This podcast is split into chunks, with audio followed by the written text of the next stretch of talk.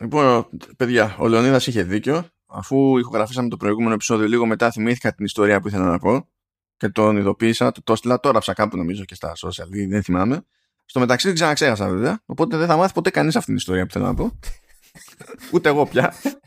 το, το πρόβλημα είναι ότι δεν μου είπες ποτέ και μέρα τι είναι. Να ήξερα, τουλάχιστον θα μείνω με την απορία τώρα. Ναι, γιατί η σκέψη ήταν ότι αφού το θυμήθηκα, θα το υπολογίσω εγώ για το επόμενο επεισόδιο. Μπράβο, μπράβο. μπράβο. 30 χρόνια κάπου. Εντάξει, okay. πάει αυτό. Δεν θα μάθει ποτέ κανένας λοιπόν. Ε, να ξαναπώ ότι θα το θυμηθείς πάλι όταν κλείσουμε. Έτσι, δηλαδή είναι... Σε αυτό το στάδιο ελπίζω απλά να μην το θυμηθώ ποτέ.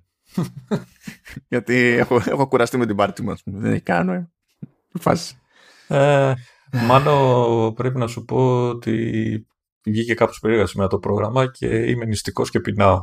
Και γι' αυτό δεν λειτουργώ. ναι, η απορία σου για τη λειτουργία. Και είσαι νηστικό και πεινάς. ναι, γιατί πολλές φορές δεν συνδυάζεται αυτό. Μπορεί να, να είσαι νηστικό, αλλά μην πεινάς, ρε παιδί μου. Εντάξει. Να είσαι OK. Okay. Και το, δηλαδή, τόση ώρα πόσο είμαστε, δεν ξέρω πόση ώρα είμαστε στο call. Πρέπει να είμαστε. Ου, πρέπει να είμαστε και σχεδόν μία ώρα στο, στο call πριν ξεκινήσουμε. Τον έχω κράξει για χίλια πράγματα. Τώρα θυμήθηκε ότι έχει σοβαρή δικαιολογία. Μπράβο, Λεωνίδα. timing, timing, Λεωνίδα. ναι. Τα λένε νωρίς αυτά, νωρίς. Τότε συμφέρει, τότε συμφέρει. Τέλος πάντων. Αυτό. Food for thought. Για την επόμενη φορά που θα αρχίσω να κράζω, πες πεινάω, πεινάω, πεινάω, σταμάτα, πεινάω. oh, λοιπόν, ε, αφού καλύψαμε έτσι τη χοντρή τη φημολογία για την επόμενη φορά, αν και φύτρωσε ένα εξτραδάκι, θα τα αφήσουμε για το τέλος αυτή την περίπτωση. Φυσικά σκάσανε οι, ε, οι προσκλήσεις για το event, θα έρθει η ώρα, αλλά έχουμε να τηρήσουμε παραδόσεις. Να ξεκινήσουμε κλασικά με τις υπηρεσιούλες μας. Αλλά είναι ψιλοχαλάρα, ψιλοχαλάρα τα πράγματα. Δεν νομίζω ότι θα έχουμε κάποιο ιδιαίτερο ζόρι αυτή τη φορά, γιατί αν προλάβουμε και το χωρέσουμε, έχουμε ζόρι που περνά ο Λεωνίδας και δεν ξέρουμε πόση ώρα θα μας πάρει. Όχι, μα δεν θα μας πάρει γιατί δεν έχω αποφασίσει ακόμα πώς θα το λύσω το ζόρι. Ε, γι' αυτό. Είναι ανοιχτό το θέμα της συζήτησης, ρε παιδί μου. Ε, ναι. Η αλήθεια είναι δεν σημαίνει τίποτα για μένα αυτό. Δηλαδή θα βρω κάτι να πω, να γκρινιάξω αυτό το πρόβλημα. Ορίστε. ορίστε. το απεινάς κιόλας. Πάντως αυτό το επεισόδιο μου θυμίζει εμένα επειδή το βλέπω έτσι λίγο light. Μάλλον. Famous last ε, words, το ξέρεις αυτό έτσι; Ναι, ναι. Ε, είναι ξέρεις λίγο πριν την καταιγίδα ο χαμός. Έτσι. Ε, καλά, το επόμενο είναι καπάκι. Μία μέρα μετά από. ηχογράφηση μία μέρα μετά από event και δημοσίευση δύο μέρες μετά από event, οπότε είναι ό,τι βρέξει η φάση. Είναι τελείως. Ωραία, τέλεια. Λοιπόν, πάμε χαλαρά τα πράγματα for a change στο Apple TV Plus, διότι έχουμε να δηλώσουμε εδώ πέρα μόνο μία νέα ανακοίνωση παύλα προστίκη στο ας το πούμε πρόγραμμα. Παίζει ένα ντοκιμαντέρ λέει, το οποίο με, με σοκάρει το ότι μιλάμε για ντοκιμαντέρ, το οποίο λέγεται The Fight Before Christmas και έχει να κάνει με έναν τύπο ε, που είναι δικηγόρος τέλος πάντων και λέγεται Jeremy Morris και έχει σκαλώσει τέλος πάντων ότι στην περιοχή του θα κάνει τον απόλυτο υπερστολισμό για τα Χριστούγεννα δηλαδή του, των αιώνων εκεί της Αυγής και του Δειλινού δεν ξέρω και εγώ τι. Ε, και το ξεφτιλίζει τόσο πολύ πηγαίνει κόντρα στους κανόνες της περιοχής. Γιατί γενικά τώρα αυτό για να, τουλάχιστον για συνεννόηση υποτίθεται ότι οι γειτονιές και γειτονιές σε διάφορες περιοχές της Αμερικής έχουν κάποιους δικούς τους κανονισμούς για το τι επιτρέπεται και τι δεν επιτρέπεται στα σπίτια. Αυτό μπορεί να είναι οτιδήποτε. Μπορεί να έχει κάνει ακόμα και με, τα, και με το χρώμα του τείχου, ξέρω εγώ, ή ό,τι να είναι, ό,τι γουστάρουν, κανονίζουν. Σκεφτείτε το σαν τη φάση εδώ στην Ελλάδα σε κάποια νησιά που σου λέει ρε παιδί μου ότι πρέπει να είναι οπωσδήποτε λευκά και οπωσδήποτε μπλε, ξέρω εγώ, τα αυτά και τα εκείνα και κάτι τέτοια. Αλλά αυτό το κάνουμε για τουριστικούς λόγους. Εκεί το κάνουν για να χαίρονται μεταξύ τους, ας το πούμε έτσι. Ότι έχουμε ένα επίπεδο χ μια αισθητική ψη και δεν πρόκειται να έρθει εδώ πέρα κανένας και να μας τη χαλάσει. Ε, αυτός έχει αποφασίσει ότι θα τους τη χαλάσει εκεί πέρα γιατί ε, έχει μεγάλη πρεμούρα εκεί πέρα για τα Χριστούγεννα και αυτό για κάποιο λόγο είναι ντοκιμαντέρ, καταλαβαίνετε. Θα είναι reality φάση. Ωραία. Και έχει πλάκα διότι ο τύπος είναι δικηγόρος και παραβιάζει τους κανόνες της της γειτονιάς. Θέλω να δω πώς θα το εξηγεί αυτό στην πάρτι του και στον οποιονδήποτε άλλο. είναι. Αλλά ναι. Είναι, okay. είναι επαναστάτη δικηγόρος. Ε, ναι, ναι, έτσι, έτσι. Αυτή είναι η μόνη προστίκη. Από εκεί και πέρα πήρε ημερομηνία η τρίτη και τελευταία σεζόν του Dickinson. Όχι. Θα σκάσει 5 Νοεμβρίου του 2021. Ε, σύμφωνα με τη δημιουργό, ε, αυτό ήταν το πλάνο λέει εξ αρχής Οπότε δεν είναι λέει ότι... Δηλαδή είχα σκοπό να την κλείσω την ιστορία έτσι. Λυπήθηκα λίγο διότι εξακολουθώ να μην μπορώ να συλλάβω πώς γράφεται αυτό το πράγμα με τρόπο ώστε να λειτουργεί μετά. Γιατί λειτουργεί και λειτουργεί καλά και είμαι και εγώ φαν.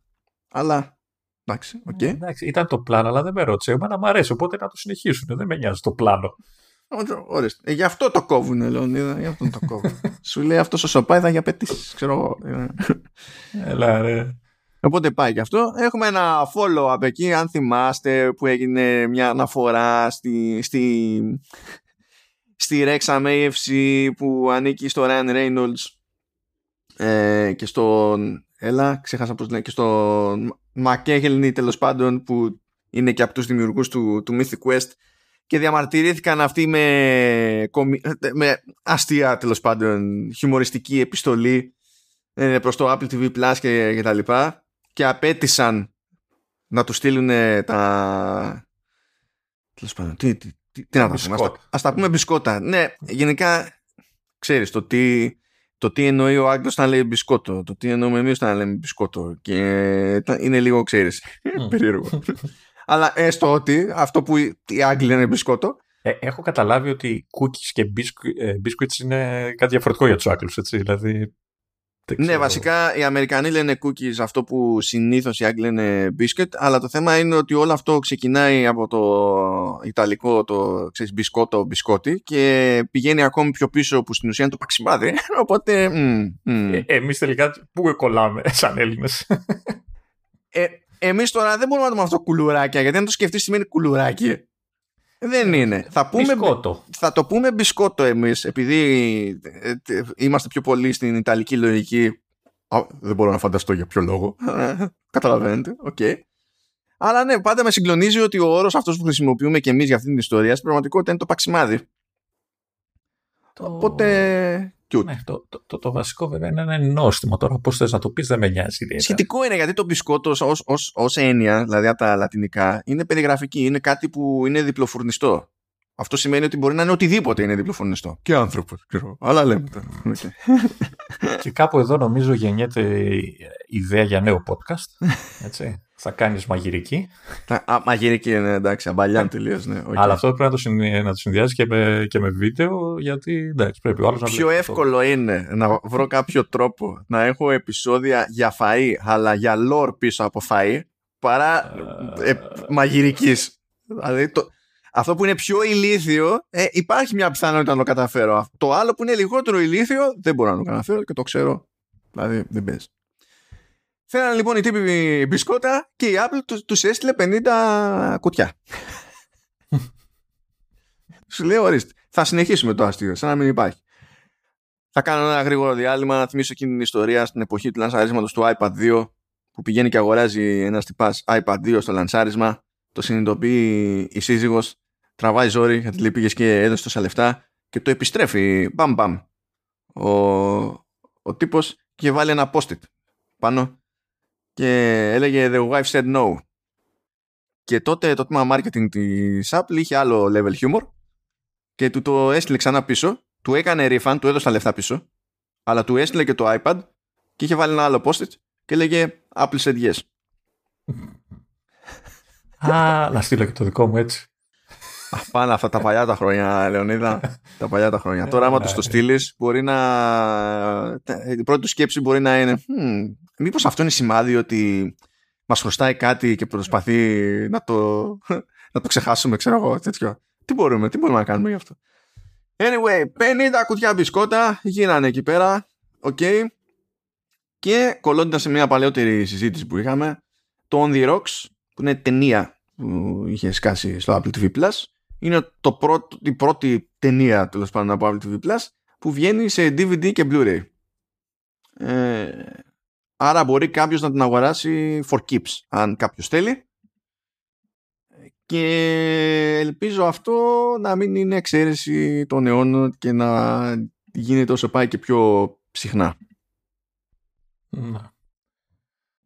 Γιατί δεν είμαι φαν ότι η μόνη ελπίδα για πρόσβαση να είναι η, η συνδρομή διότι μπορεί να μην είναι δύσκολη υπόθεση το εντάξει κάνω μια συνδρομή και ξεκινάω ένα stream αλλά έστω για το τυπικό της υπόθεσης χωρίς να υπολογίσω μέσα ότι προφανώς το Blu-ray θα έχει καλύτερη εικόνα ε, ότι εντάξει παιδιά άμα γίνει κανένας πόλεμος αύριο καμιά επίθεση πεθάνουν στις τέρβες κτλ είναι σαν να πεθαίνει και όλο αυτό το έργο. Δεν το λέω για το Apple TV Plus το λέω γενικότερα αυτό έτσι. Αυτό ναι, έχεις ένα δίκιο απλά είμαστε σε μια εποχή που άλλος δεν το σκέφτεται έτσι πια νομίζω δηλαδή δεν τον νοιάζει να. Ναι, αυτά, είναι, αυτά είναι σαν τα backups. Μία φορά θα γίνει η χοντρή mm. και τότε όσο και να κλαις θα έχει γίνει η χοντρή. Ναι. Έχουμε κάτι τρέιλεράκια, βιντεάκια και, και τα λοιπά. Μεταξύ Έχουμε. των οποίων ένα που λέει Wolfboy and the Everything Factory το οποίο πραγματικά δεν θυμάμαι να το έχουμε αναφέρει ποτέ και το τρέιλερ έσκασε 5 λεπτά πριν αρχίσουμε να γράφουμε Α, ορίστε, ορίστε. Τώρα, τώρα πρώτα βγάζουν το τρέιλερ και μετά το δελτίο τύπου. This just in, λοιπόν. Κάτσε να ανοίξουμε ένα link ακόμη.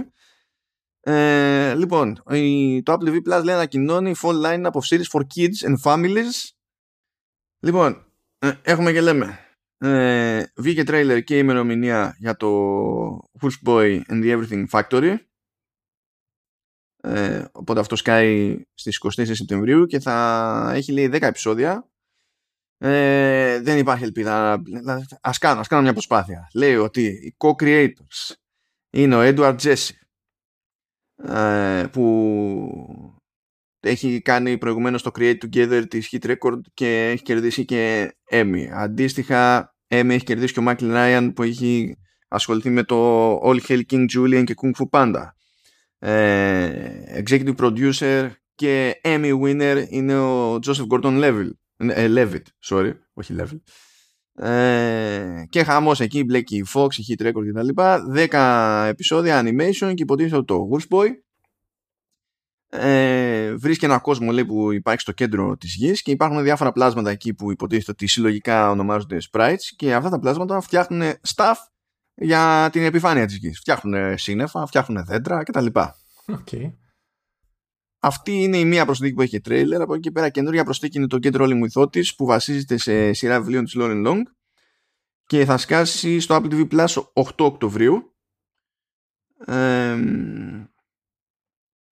και ο, ο προφανώς πρωταγωνιστή Ότις και ο Ότις είναι τρακτέρ απλά το αναφέρουμε έτσι για την ιστορία Ότις δεν είναι και ο δημιουργός του Ασανσέρ όχι όχι Ότις πώς λέγονταν Α δεν ξέρω θα, θα σε γελάσω. Και γενικά το τρακτεράκι εκεί πέρα ο Ότης ε, έχει διάφορους φίλους, τους ρωτάει εκεί πώς νιώθουν, πώς περνάνε κτλ. Και, και όταν έχουν κάποιο πρόβλημα προσπαθεί και τους βοηθάει. Το τρακτεράκι ο Ότης, αυτός είναι ο τίτλος του επεισόδιο νομίζω. λοιπόν, Puppy Place μετά και αυτό βασίζεται λέει σε, σε σειρά βιβλίων. Ε, και έχει να κάνει λέει με ε, με τον Τσάρλς και τη Λίζη Πίτερσον που προφανώς είναι παιδάκια που έχουν αδυναμία σε κουτάβια. Δεν ξέρω ποιος δεν έχει αδυναμία σε κουτάβια. Δεν ξέρω τι σχεδιαγράφηση χαρακτήρα είναι αυτή. Όλοι έχουν αδυναμία σε κουτάβια. Ακόμα και οι γάτες πολλές φορές έχουν αδυναμία σε κουτάβια. Δεν ξέρω τι. OK. okay. Ε, και τέλος πάντων υποτίθεται ότι κρατάνε τα κουτάβια και ψάχνουν, ψάχνουν να βρουν σπιτάκι και τα λοιπά. Και βγαίνει η σειρά αυτή στις 15 Οκτωβρίου. Αυτά είναι φρεσκότατα δηλαδή δεν τα είχαμε βάλει στο πρόγραμμα αλλά την μπήκανε μόνα τους. Θέλαμε δεν θέλαμε. Και πάει και αυτό. Είναι ζωντανό το κομμάτι έτσι είναι Σπαρτα, Σπαρταράει Αφού καταφέραμε και ξεμπερδέψαμε με Apple TV λοιπόν, με Apple TV Plus μάλλον, ήρθε η ώρα για Apple Arcade. Σε Apple Arcade πριν αφήσω έτσι τον Λεωνίδα να ζωγραφίσει, θέλω να πω ότι στις κατηγορίες της υποτιθέμενες Plus που είναι παλαιότεροι τίτλοι που απλά έχουν σκάσει στο, στο arcade και έχουν το όλο τους το περιεχόμενο, δεν έχουν ξέρω εγώ ε, ε, transactions extra και διάφορα άλλα τέτοια έχουν φυτρώσει τρία τέτοια στο διάστημα. Το Layton's Mystery Journey Plus, το οποίο κάποια στιγμή που θα πλήττω θα το τιμήσω. Ε, το Asphalt 8 ε, Airborne Plus, το οποίο το έτρεξα για ε, έναν αγώνα, ξενέρωσα κατευθείαν, το έβγαλα. Γιατί; Δεν ξέρω, αυτό είναι στημένο σαν παιχνίδι πρώτα απ' όλα να, να το παίζεις, ειδικά στο κινητό, γέροντα τη συσκευή και βίδωσα. Δεν τα μπορώ αυτά, εκνευρίζομαι. Το, το αλλάζεις. Ε, ναι, OK, okay, απλά ε, και μόνο που είναι στημένο είναι στο παιχνίδι. Ναι, εντάξει. Ε, εγώ να πω, ε, οπτικά όμως είναι αρκετά εντυπωσιακό, έτσι δεν είναι. Ναι, αλλά σου πω κάτι, σαν φάση προτιμώ εγώ και πάλι, δηλαδή θα μου πεις δεν είναι το ίδιο πράγμα ακριβώς. Εννοείται δεν είναι το ίδιο. Παρότι arcade θα το πεις και αυτό, ε, προτιμώ να δώσω και άλλο χρόνο στο Detonation Racing που είχαμε πει τις προάλλες. Ε, εκεί ήθελα να καταλήξω και γι' αυτό σε ρωτάω για το οπτικό, γιατί παραδόξως το Asphalt παίζει τέλεια στο iPad μου που είναι παλιό και μπουρουμπουρου. Δηλαδή το το έβαλα και έπαθα σοκ από την ποιότητα των γραφικών του σε παλιά συσκευή. Δηλαδή και το frame rate και η ανάλυση, δηλαδή σε σχέση με το, με το Detonation Racing, καμία σχέση. Δηλαδή δεν είναι και καινούριο. Καλά είναι και από άλλη ομάδα τώρα που έχει ένα άλλο όγκο η Game Loft από ναι, πίσω. Ναι, δεν είναι καινούριο, αλλά δεν το λες όμως ότι είναι και φτωχό, έτσι, ότι είναι απλοϊκό. Όχι, όχι. Και εκεί που ξενέρωσα πλήρως είναι βλέπω τον Don Pachi Resurrection HD+. Και μόνο που λέει HD καταλαβαίνω πόσο πριν είναι. είναι, από, είναι από τότε που όταν έβγαινε το ίδιο πράγμα σε iPad το λέγανε HD. Ναι, Άσχετα με το τι ανάλυση για το iPad τότε που δεν ήταν legit HD. Anyway, και λέω, όχ, είναι, είναι σουτεράκι, είναι vertical shooter, bullet hell. Και μου έχει λείψει αυτό πάρα πολύ. Το ξεκινάω. Δεν υποστηρίζει καθόλου χειριστήριο. Και το, και, και το σβήνω. Απλά. Είναι δυνατόν τέτοιο παιχνίδι και να μην έχει χειριστήριο. Εντάξει. Τότε που είχε βγει ρε παιδί μου ήταν ναι. δυνατόν γιατί δεν, δεν υποστήριζε καν το iOS χειριστήρια. OK, okay. αλλά αφού κάνεις τον κόπο το ρημάδι. το φέρνεις για Plus. Δεν ξέρω, θα το, δεν ξέρω αν βγαίνει σε Apple TV να το δω εκεί. Γιατί εκεί αποκλείται με χειριστήριο. Δεν νομίζω. Αυτό πρέπει να είναι χήμα έκδοση που ήταν για iOS και iPad και για iPhone και iPad και iPod Touch, ειδικά τότε κιόλας. Mm. Και ε, δεν νομίζω ότι να ασχολήθηκε κανένας να προσπαθήσει πάνω Και κρίμα, πραγματικό κρίμα. Κρίμα αυτό. και από εκεί και πέρα έχουμε τις δύο όντως νέες κυκλοφορίες το Apple Arcade και θα ξεδιπλώσει όλο το ύψος ο Λεωνίδας διότι είχα, είχα στόχο να πιάσω το, εγώ κυρίως το ένα από τα δύο παιχνίδια για να έχω και εγώ συνεισφορά και έπιασα το λάθος παιχνίδι που είναι για το επόμενο επεισόδιο και το συνειδητοποίησα όταν ήταν too late. Κοίτα, θε, άμα θες κάνουμε, τι κάνει, είμαστε ζωή είπαμε, φρέσκοι και σπαρταράμε, μπορείς να θες να μιλήσεις. Γιατί σε λέω ότι καίγεσαι για το Masterchef, δεν έχω θέμα εγώ για το... Λες να, κάνουμε, λες να κάνουμε τρία να βγει από τη μέση για να μην το μπλέξουμε το άλλο επεισόδιο που έχουμε, θα έχουμε από το oh. event. Μπορεί να γίνει okay. αυτό. Για, okay. για, για ξεκίνα, να μας δώσει εκεί πέρα λίγο πάνω. Κοίτα, θα, θα ξεκινήσω από το πολλά υποσχόμενο Baldo, ε, ποτέ δεν θυμάμαι τον υπότιτλο, The Guardian Owls, έτσι. Ε, το οποίο... συγγνώμη, συγγνώμη εκ των προτέρων, λυπάμαι, τρέπομαι για λογαριασμό μου, αλλά θα, θα πω την ατάκα Baldur's Gate που ξέρω ότι είναι και σάπιο λογοπαίγνιο και προσβολή, για όποιον ξέρει σε τι αναφέρεται. Ε, ναι, ε, και θα και αυτό. πιστεύω θα θα, πώς το λένε, θα σε τιμωρήσει ο άλλος σου νέτερος στο Slice. Γιατί είμαι σίγουρος θα το πεις και εκεί. Εννοείται. θα το γράψεις καταρχάς οπότε, καταρχάς, οπότε δεν πρόκειται να, να, να μείνει αμέτωχος αυτό το πράγμα που, που έκανες. Εντάξει, φτού σου. ε, τέλος πάντων, επιστρέφω. Λοιπόν, το Baldo ήταν από τα παιχνίδια που όταν το ανακοινώσανε το περίμενα, ρε παιδί μου, ήθελα να το δω. Είναι ξεκάθαρο κλόνος ε, Zelda ε, από τα παλιά. Έτσι, δεν είναι, 3D είναι, αλλά ουσιαστικά το βλέπεις από πάνω την ε, όλη δράση, έτσι, με μια υπογωνία που λέμε.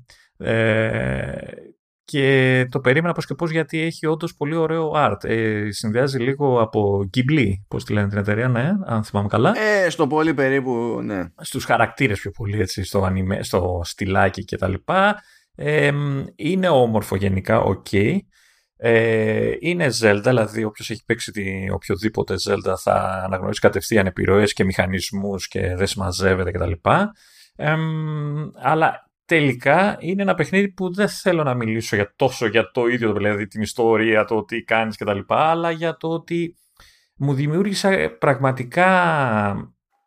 Με, με έκανε μάλλον να σκεφτώ, δηλαδή το, η, η σειρά Zelda είναι λίγα χρόνια στο προσκήνιο. Ε; δεν, δεν θυμάμαι και εγώ πόσα χρόνια είναι στο προσκήνιο.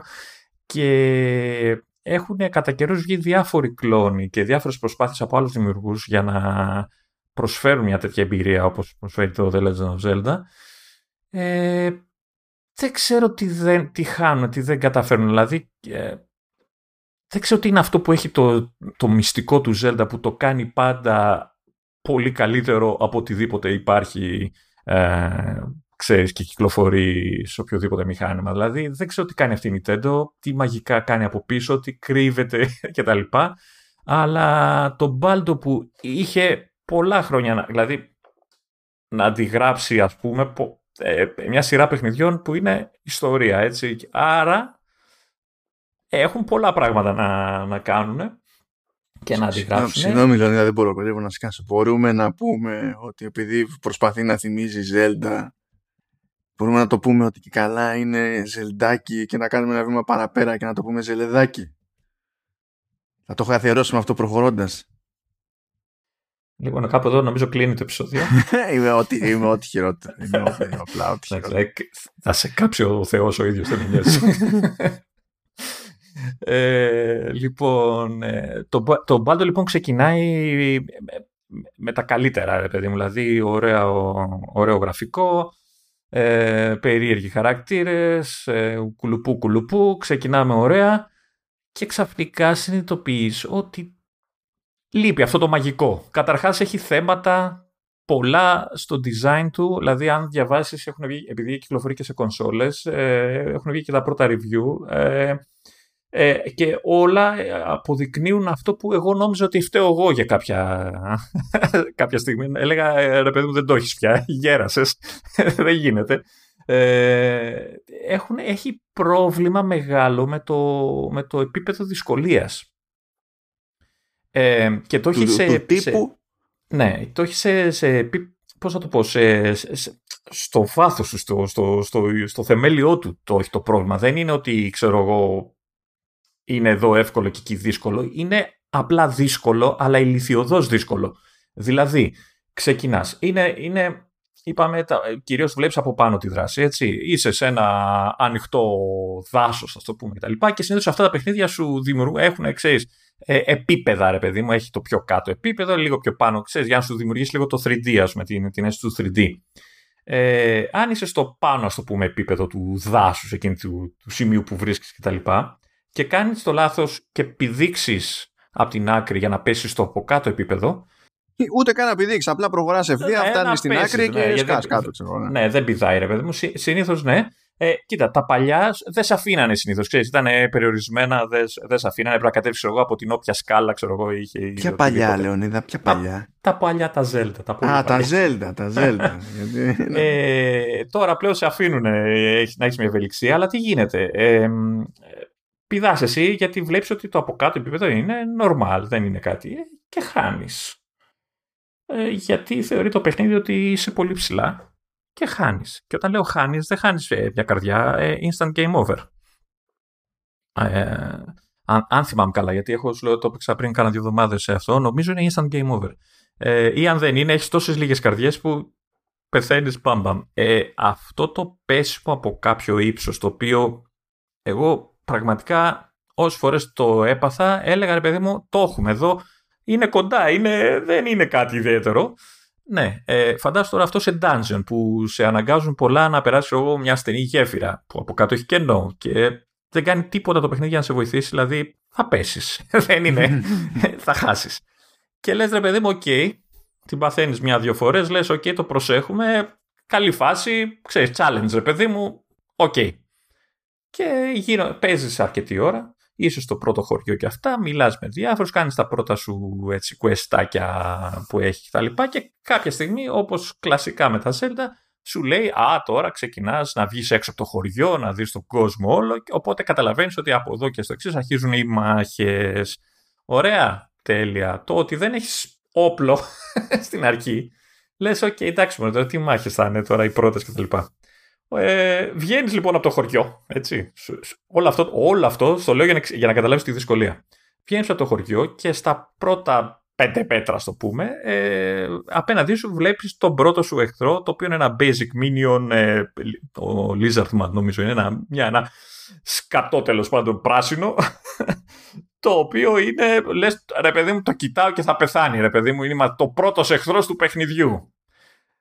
15 game over μετά, καταλαβαίνεις ότι απλά δεν μπορείς να τον φας και πρέπει να, γύρει, να φύγεις από εκεί. Αλλά συνειδητοποιείς ότι αυτός φυλάει την πόρτα από την οποία πρέπει να φύγεις. οπότε λες, οπότε λες, θα βούρει τη μάχη και κάποια στιγμή ίσως καταφέρω να, να, τον, να τον φάω. Χωρί, ε, νομίζω εκεί είχε, είχα όπλο, δεν θυμάμαι. Ε, λες, είναι ο πρώτος εχθρός από τους δεκάδες αντίστοιχους εχθρούς που θα βρω στην, ε, στην πορεία μου. Ε, λίγο πριν, ξέρω εγώ, μπορεί να έχεις μπει σε ένα υπόγειο ή στο πρώτο dungeon και σου την πέφτουν ποντίκια. Κλασικά. Όχι, αρουραίοι ναι. ποντίκια.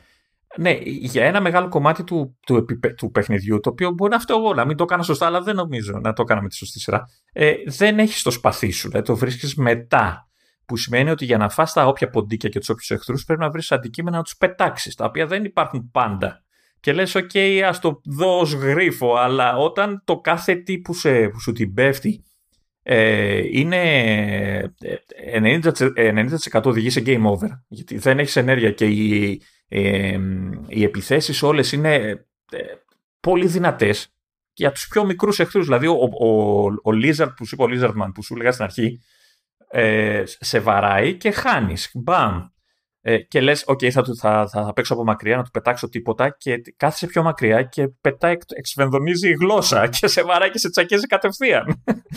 Ή έχει κάτι φυτά που, κάνουν, που σε βαράνε από μακριά, τα οποία σε χτυπάνε, δεν πάνε να, έχεις, να είσαι, δεν ξέρω κι εγώ πού. Σε βαράνε, μπαμ, πεθαίνεις. Και αυτό το πράγμα στην αρχή λες challenge και ok το έχω, αλλά από ένα σημείο και μετά είναι εκνευρίζει γιατί καταλαβαίνεις ότι είναι άδικο, ρε παιδί μου, είναι λάθος. Αν σκεφτείς τώρα ότι τις ε, 4-5-5,5 ώρες που νομίζω έχω γράψει ε, και κάποια στιγμή θα συνεχίσω, ε, τις έκανα με touch controls, γιατί έπαιζα χωρίς, ε, σε, σε φάση ήμουνα εκτός σπιτιού και έπαιζα, ξέρεις, χωρίς χειριστήριο. Το touch control, ναι, λειτουργεί, αλλά δεν λειτουργεί όταν έχεις να κάνεις με τέτοιους εχθρούς που πρέπει να κάνεις γρήγορα evade ξέρω εγώ, κτλ. Και, και ταυτόχρονα ξέρω, να, να, να καταφέρεις και να ρίξεις και καμία σπαθιά στον εχθρό. Ε, κάπου κομπλάρει, δηλαδή το βλέπεις ότι τη σκαλώνει. Δηλαδή, ώρε-ώρε λες πατάω και δεν, ή κάτι κάνει άλλο. Α! δεν γίνεται. Για να μην πω για το χάρτη, έτσι. Δεν είναι λεπτομέρειες για ένα τέτοιο παιχνίδι. Ένας χάρτης, ο οποίος είναι άχρηστος. στα, στα dungeon, αν δεν κάνω λάθος, αν ε, θυμάμαι καλά γιατί σου έχουν περάσει εβδομάδες. Δεν έχει χάρτη ουσιαστικό. δηλαδή ψάχνεις, απλά ψάχνεσαι. Χάνει. Εντάξει, κάποια στιγμή τη βρίσκεις στον δρόμο, αλλά γενικά ένα χάος. Και... Ρεαλιστικό ακούγεται. ναι. Δεν ξέρω, στεραχωριέμαι πραγματικά γιατί είναι παιχνίδι που θέλω να παίξω. ναι, αλλά αυτό δεν θέλει, Λεωνίδα. Κάπως έτσι νιώθεις. Από ένα σημείο νιώθεις αυτό το πράγμα ή έπαιξα boss και το έβγαλα με touches και μόνο γι' αυτό πρέπει να μου δώσει κούντος. Αλλά μου φύγε η Παναγία γιατί δεν, δεν, δεν, απλά δεν. Και από ό,τι βλέπω και από τα review, πολλοί γκρινιάζουν για το δύσκολο και κακό σχεδιασμό του παιχνιδιού. Και ε, από ό,τι καταλαβαίνω πάλι από τα ίδια review, αυτό που είπα, ότι όλοι θέλουν να τους αρέσει αυτό το παιχνίδι, γιατί είναι, είναι ένα Zelda στην πιο κλασική του μορφή, που ξέρεις, μετά από τόσα χρόνια νομίζω ότι είναι δύσκολο κάποιος να το κάνει λάθος ρε παιδί μου. Ξέρω εγώ τι να πω. Ή πια είναι τόσο δύσκολο αυτό το, αυτή η σειρά παιχνιδιών να την πετύχει κάποιος άλλος πέρα από την Nintendo. Τι να πω. Και είναι και, και, και, και γομάρι, έτσι. Είναι πόσο, στο, στο Mac τώρα που το έχω μπροστά μου είναι 3,5 γίγκα. OK, okay, εντάξει, λογικό. Ε, παραδόξως παίζει ok σε παλιότερα μηχανήματα, δηλαδή στο iPad και αυτά που το δοκίμασα. Εντάξει. Έχει, βέβαια έχει settings low, mid και, και high. Ε, έπαιζα με το, ξέρεις, έκανα πειραματισμό, το βάζω στο high και μετά από δύο δευτερόλεπτα το γύρινα μόνο στο low, έτσι. και έβλεπες κατευθείαν, ξέρω εγώ, εκεί που είσαι στο δάσος με τα γρασίδια, ξαφνικά ήταν έρημος. Δεν είχε ούτε ένα γρασιδάκι, ας πούμε. Κάπως έτσι. Ε, ναι, από, από, στεναχωρήθηκα. Δεν, θα πω απογοητευτικά, στεναχωρήθηκα. Έχει βγει και ένα πρώτο patch γιατί έχει και πολλά bugs. Ε, δεν ξέρω τι, δεν έχω προλάβει να δω τη, τη λύνει κτλ. θέλω να πιστεύω θα το ισιώσουν γιατί φάγανε γκρίνια, κράξιμο. Δεν ξέρω αν ε, μπορεί να ισιώσει κάτι στη, στη φάση δυσκολία κτλ. Ε, κατά τα άλλα, ε, έχει και γριφάκια έτσι, okay, και τα λοιπά. Δηλαδή, το, το, το είχαν, το προσπαθήσαν, δηλαδή, το είδα, δηλαδή φαίνεται η προσπάθεια που έχουν κάνει, αλλά είναι κάποιες επιλογές που κάνουν στο σχεδιασμό που πραγματικά δημιουργούν απορία. Αυτά, να πάρω μια ανάσα, ε. Για πάρε μια ανάσα, γιατί κόβεται τη δική μου και δεν μιλάω και τόση ώρα. Μπορώ να πω τα χαριτωμένα εδώ τη, της ζωής. Έρχεται ένα εξελινισμένο oh. ε, newsletter. Και θέλει να πει το τάδε προϊόν ότι πρώτα απ' όλα το ένιωσα το πρώτο χτύπημα, το ένιωθα δηλαδή. Ήταν προοικονομία. Το, το subject του mail. Δεν θέλουμε να καφιόμαστε, αλλά τρεις τελίτσες. Λες, έρχεται, έρχεται, έρχεται, το νιώθω. Ξεκινάς και είναι, και είναι πρώτη πρόταση, ξέρω εγώ. Άκου τι λέει η Λεωνίδα, γιατί εσύ θα το καταλάβεις σίγουρα. Το τάδε προϊόν κερδίζει βραβεία αριστερά-δεξιά και στο κέντρο. Λοιπόν, κοιτάξτε να δείτε τι έχει γίνει εδώ πέρα. Τι έχει γίνει εδώ πέρα. Η πρωτότυπη έκφραση στα αγγλικά που ισχύει είναι left, right and center. Αυτό στα ελληνικά όμως το λέμε με συγκεκριμένο τρόπο. Δεξιά και αριστερά. Έτσι. Αυτό δεν, ενδια... δεν ενδιέφερε όποιον έκανε τη μετάφραση και όποιον τσέκαρε τη μετάφραση και όποιον έστειλε το newsletter. Και σου λέει, μα το πρωτότυπο, το αγγλικό λέει αριστερά, δεξιά και κέντρο. Άρα έτσι θα το μεταφράσουμε. Δεν έχει σημασία ότι ο ιδιωματισμός δεν ισχύει στα ελληνικά. Ε, Εμείς είμαστε υπεράνω αυτών των πραγμάτων. Είδες, δεν είναι να σε αφήνω να παίρνεις ανάση γιατί καταστρέφεις τους πελάτες μας. Αυτοί όλοι θα μας δώσουν διαφημίσεις κάποτε όταν θα γίνουμε ε, πλούσιοι, που όχι πλούσιοι, μάλλον διάσημοι και. Δεν είπα καν από ποιον ήρθε. Δεν είπα καν που κανονικά Ξέρει αυτός όμως. Ξέρει αυτός. ναι, ναι, και ξέρεις και εσύ, αλλά τέλος πάντων. Anyway. Δεν, δεν έχω καταλάβει από ποιο είναι, αλλά δεν okay. Θα σου έρθει, θα σου έρθει. το κέρατο. Το κέρατο. Λες να. Τέλος πάντων. Okay. λοιπόν, αφού άφησα το. μου έφυγε το έτσι, πίκρα που ένιωσα από τον Μπάλτο, έτσι, στεναχώρια ε, και τα νεύρα. Ε, Λοιπόν, ε, συνεχίζω εγώ. Σύμφωνα με το πρόγραμμα, δεν ξέρω τι θες να κάνουμε μετά. Πάμε, πάμε, πάμε. πάμε. Μπάλες, μπάλες, Λεωνίδα. Λοιπόν, λοιπόν, λοιπόν, λοιπόν. Zen Pinball Party. Ένας έρωτας από την πρώτη ματιά. Αυτό παιδιά, αυτό, παιδιά, δεν το ήξερα. Το κατάλαβα ότι έχει τέτοιο σκάλαμα Λεωνίδας την περασμένη εβδομάδα. Και ακόμα δεν είμαι σίγουρος αν έχω καταλάβει σωστά. Αν έχεις σκάλαμα με φλιπεράκια ή αν έχεις σκάλαμα με Zen Pinball. Λοιπόν, έχω σκάλωμα ε, γενικά με τα pinballs. Okay. τα, μιλάω για τα ψηφιακά, τα μηχανικά είμαι άχρηστος. Έτσι. ναι, αλλά φαντάζομαι σ' αρέσουν και πάλι, ρε παιδί μου. Ναι, τα βλέπω, αλλά ε, καμία, εντάξει, δεν μπορείς να παίξει. Δηλαδή, okay, δεν παίζεις εύκολα με τα μηχανικά σε real life, ας το πούμε, φάση. Ε, αλλά τα, έτσι, τα video games μ' αρέσουν και μ' αρέσουν χρόνια από εποχές Amiga όταν μιλάγαμε για Pinball Dreams και Pinball Illusions και The Fantasies και δεν συμμαζεύεται αγαπημένη λατρεμένη σειρά Pinball ε, τα Zen μου θυμίζουν εκείνης της ποιότητας τα παιχνιδιά βάζοντας πάντα και τα χρόνια και τα μηχανήματα που έχουν κυκλοφορήσει και οι δυνατότητες που υπάρχουν πια για να αποδώσει σωστά ένα τέτοιο παιχνίδι. Έτσι. Ε, η, η, η, σειρά Zen είναι πάντα, ήταν πάντα αξιόλογη σε, όλε, σε ό,τι μορφή την έχω δει. Βέβαια, εντάξει, είναι περισσότερο. Δεν θα το λέγα αυτά τα τελευταία χρόνια τουλάχιστον δεν είναι αυτόνομα παιχνίδια τόσο όσο θα, σαν πλατφόρμες μπορείς να τα πεις. Γιατί ουσιαστικά σου δίνει ένα κεντρικό α, παιχνίδι που συνήθως έχει ένα τραπέζι διαθέσιμο, ξέρεις, ε, συνήθως δωρεάν και μετά σου λέει ότι ξέρεις αν θες παραπάνω τραπέζια, αγοράζεις πακέτα, κουλουπού κουλουπού. Τώρα, στη φάση του Apple Arcade, το Pinball Party λύνει αυτό το θέμα γιατί σου, με το καλημέρα σου δίνει 12 τραπέζια. Τσα, τσάμπα εισαγωγικά, δηλαδή είναι μέσα στα πλαίσια της συνδρομής, δεν, δεν χρεώνει κάτι παραπάνω για έξτρα πακέτα. Υπόσχονται για παραπάνω, εκεί δεν ξέρω πώς θα γίνει, πώς το έχουν κανονίσει, αν θα, τα έξτρα πακέτα που θα βγουν θα τα πληρώνεις κτλ. Ε, φαντάζομαι δεν τα πληρώνεις, είναι στο arcade. Δεν υπάρχει προηγούμενο να πληρώνεις ε, τίποτα. Ναι, δεν ξέρω. Επειδή όμω ε, ζουν έτσι αυτοί οι άνθρωποι. Δηλαδή το, το μοντέλο τους, το οικονομικό τους είναι έτσι. Δεν ξέρω τι έχουν. Ε... Ναι, αυτό το ξέρω. Το θυμάμαι παλιά γιατί mm. ε, γενικά αυτοί κάνουν συνήθως και συνεργασίες για θεματικά tables. ε, που πηγαίνουν με πληρωμή δικαιωμάτων χρήσης. Να, δηλαδή, ναι. ήδη νομίζω και στο, στην έκδοση που έχει βγει έχει κάτι, ξέρω εγώ, με μικρό μου πόνι και κάτι τέτοια. που από ό,τι γιατί είδα. Το χαλάς. Περίμενε. Ε, δεν το ξέρω τώρα. Ε, ε, είδα- ε, δεν είμαι σίγουρος ότι αυτά όμως θα μένουν ε, SI οπότε μπορεί και εκεί ξέρεις να είναι λίγο διαφορετικό το business model αλλά ακόμη και αν δεν είναι και είναι το κλασικό ε, δεν κολλάει στο Apple Arcade να το κάνεις αυτό δηλαδή θα Ναι. πρέπει να το έχουν υπολογίσει κάπως με την Apple ώστε να βγάζει νόημα αυτό δεν έχει δηλαδή τι να Κοίτα, κάνουμε να σου πω την αλήθεια, δεν θα ήθελα να φεύγουν. Εντάξει, δεν ξέρω τα, αυτό που είπες με τα, τα διάσημα.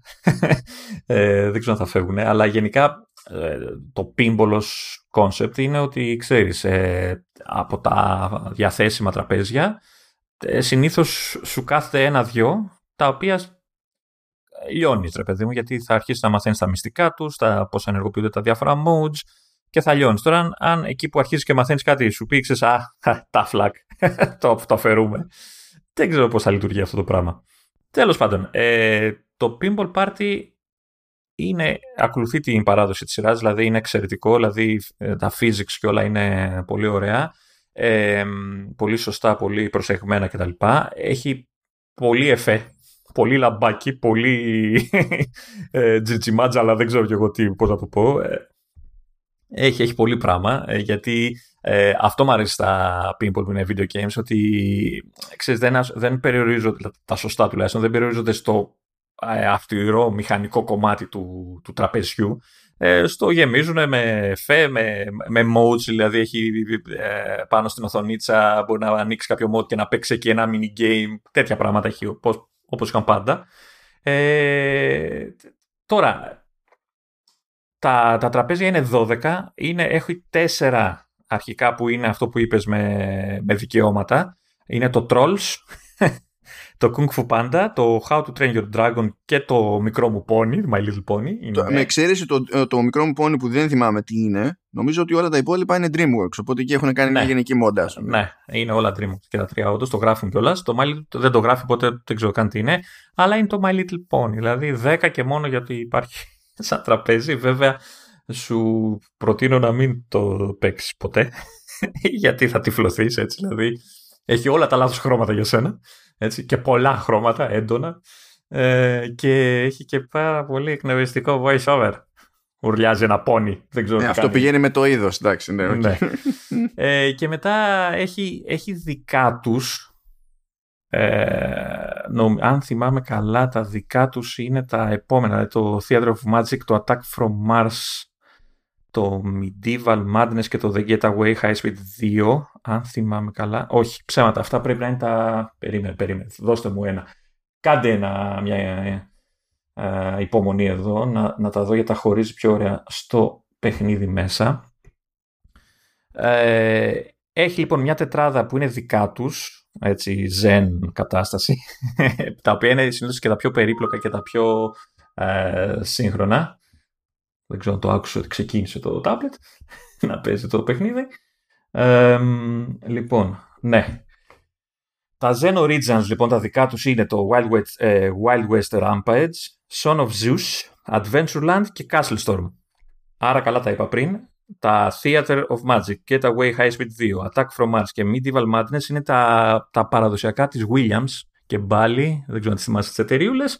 όχι δεν θυμάμαι Αλλά τώρα ποιος, ποιος, ποιος άλλος θα θυμάται τώρα στα σοβαρά. Ναι. εγώ, Τα οποία βέβαια βλέπεις κιόλας, έχει το ενδιαφέρον ότι βλέπεις πώς ήταν πιο παλιά, ξέρεις. Είναι, κάποια από αυτά είναι πιο, είναι πιο σκέτα, ας το πούμε κάπως έτσι, λίγο, λίγο πιο παλιά σχεδίας, οπότε έχει ενδιαφέρον να βλέπεις λίγο την ιστορία, την εξέλιξη των τραπεζιών. Τα δικά τους είναι συνήθως πιο φανταχτερά σε εφέ και διάφορα. Ε, οπότε νομίζω ε, είναι αρκετά μεγάλη γκάμα για να διαλέξει κάποιος και να βρει αυτό που θα τον βολέψει. Ε, τώρα, δεν είναι όλα τέλεια, έτσι. Ε, καταρχάς, εγώ πάντα με την σειρά Zen είχα ένα θέμα με τις κάμερες. Έχεις διάφορες κάμερες που ξέρεις, βλέπεις λίγο πιο πάνω, ε, βλέπεις μάλλον κατευθείαν από πάνω το τραπέζι, από γωνία, να κουνιέται λίγο, να κάνει κάποιο, ξέρεις, ε, ε, rolling, το λέει, ε, να κάνει κάποιο scroll, δηλαδή όπως κουνιέται η μπάλα κτλ. Ε, ποτέ μου δεν βολεύτηκα 100% καμία από τις κάμερες που δίνανε. Ε, εδώ νομίζω και λιγότερο από, λιγότερες από προηγούμενες εκδόσεις. Ήμουνα πάντα φαν της κάμερας ε, που είχε στα παλιά της Amiga που ήταν full screen και scroll full αλλά έπια, έβλεπες καλά το τραπέζι, ήταν από κοντά σχετικά, οπότε εντάξει, άλλους θα βολέψει, άλλους όχι, αλλά τέλος πάντων έχει επιλογές για κάμερα, εμένα, εμένα προσωπικά δεν με βολεύουν πάντα, ε, αλλά έχω βρει κάποια πραγματάκια που, κάποιες που με βολεύουν ανάλογα με το τραπέζι πάντα. αυτό που ε, δεν περίμενα και με εξέπλησε δυσάρεστα εισαγωγικά είναι ότι το παιχνίδι είναι πολύ βαρύ. Ε, λόγω των πολλών εφέ και λογικά τα physics και όλα αυτά είναι πολύ βαρύ. Δηλαδή... Ε, τότε γιατί είναι έκπληξη; Επειδή λες ότι λόγω των physics και των πολλών ναι, εφέ και τα λοιπά. Ρε παιδί μου, γιατί όταν το ξεκινάει κάποιος λες ένα φλιπεράκι είναι ρε παιδάκι. Εντάξει. Μετά συνειδητοποιείς πόσο εφέ παίζει και τα λοιπά και καταλαβαίνεις πόσο, γιατί είναι βαρύ, αλλά είναι βαρύ με την έννοια ότι ακόμα και στο, ε, καλά, σε, στο Mac Mini είναι αστείο, δεν παίζει καθόλου, ενώ θέμα frame rate και τα λοιπά. Στο Apple TV πάλι αστείο είναι σχετικά. Στο, στο iPad μου το, με τον A9X ε, είναι ok, αλλά έχεις θέματα με το frame rate, κυρίως με την κίνηση της μπάλας που είναι εννοείται πολύ βασικό έτσι, να είναι smooth η κίνηση εκεί και ε, χάνει frames εκεί δυστυχώς και κάνεις καλωματάκια και μπορεί να χάσεις ξέρεις, κανονάκι ζωή τέλος πάντων. Ο ε, κανονάκι μην το, όχι, μην μη, τα λες αυτά. Ε, οπότε ό, ό, όσοι έτσι γουστάρουν τα pinball θα πρέπει να έχουν σχετικά καινούριο ε, μηχάνημα. Το έβαλα στο iPhone ε, με α11 ε, το iPhone το 8 το Plus και παίζει ok. Εκεί έχουμε βέβαια άλλο θέμα, έτσι. Ε, μικρή οθόνη και πυγμένα τα τραπέζια. Εγώ δυσκολεύομαι πάρα πολύ να, να χαζέψω. Βέβαια έχουν, έχουν κάποιες επιλογούλες ε, του στυλ ότι όταν παίζεις τραπεζάκι το οποίο δεν είναι σε κάποιο από τα tournament που βγαίνουν κατά καιρούς. Ε, έχεις δυνατότητα να κάνεις customize τα, τα lights, τα φώτα, δηλαδή να τα χαμηλώσεις κάτι που θα σα αρέσει ένα περισσότερο και να πειράξεις λίγο τη γωνία της κάμερας, γιατί έχει μια κάμερα που τη λέει manual, μάλλον αυτή πειράζεις. Προφανώς είναι η custom κάμερα. Ε, οπότε λίγο, ξέρεις, άμα ρίξεις λίγο τη φωτεινότητα το, το, λαμπιόν, το λαμπιονιόν, ε, ίσως να σώσει το λίγο κατάσταση, αλλά είναι αρκετά γεμάτα τα τραπέζια, τα περισσότερα τουλάχιστον, για κινητό.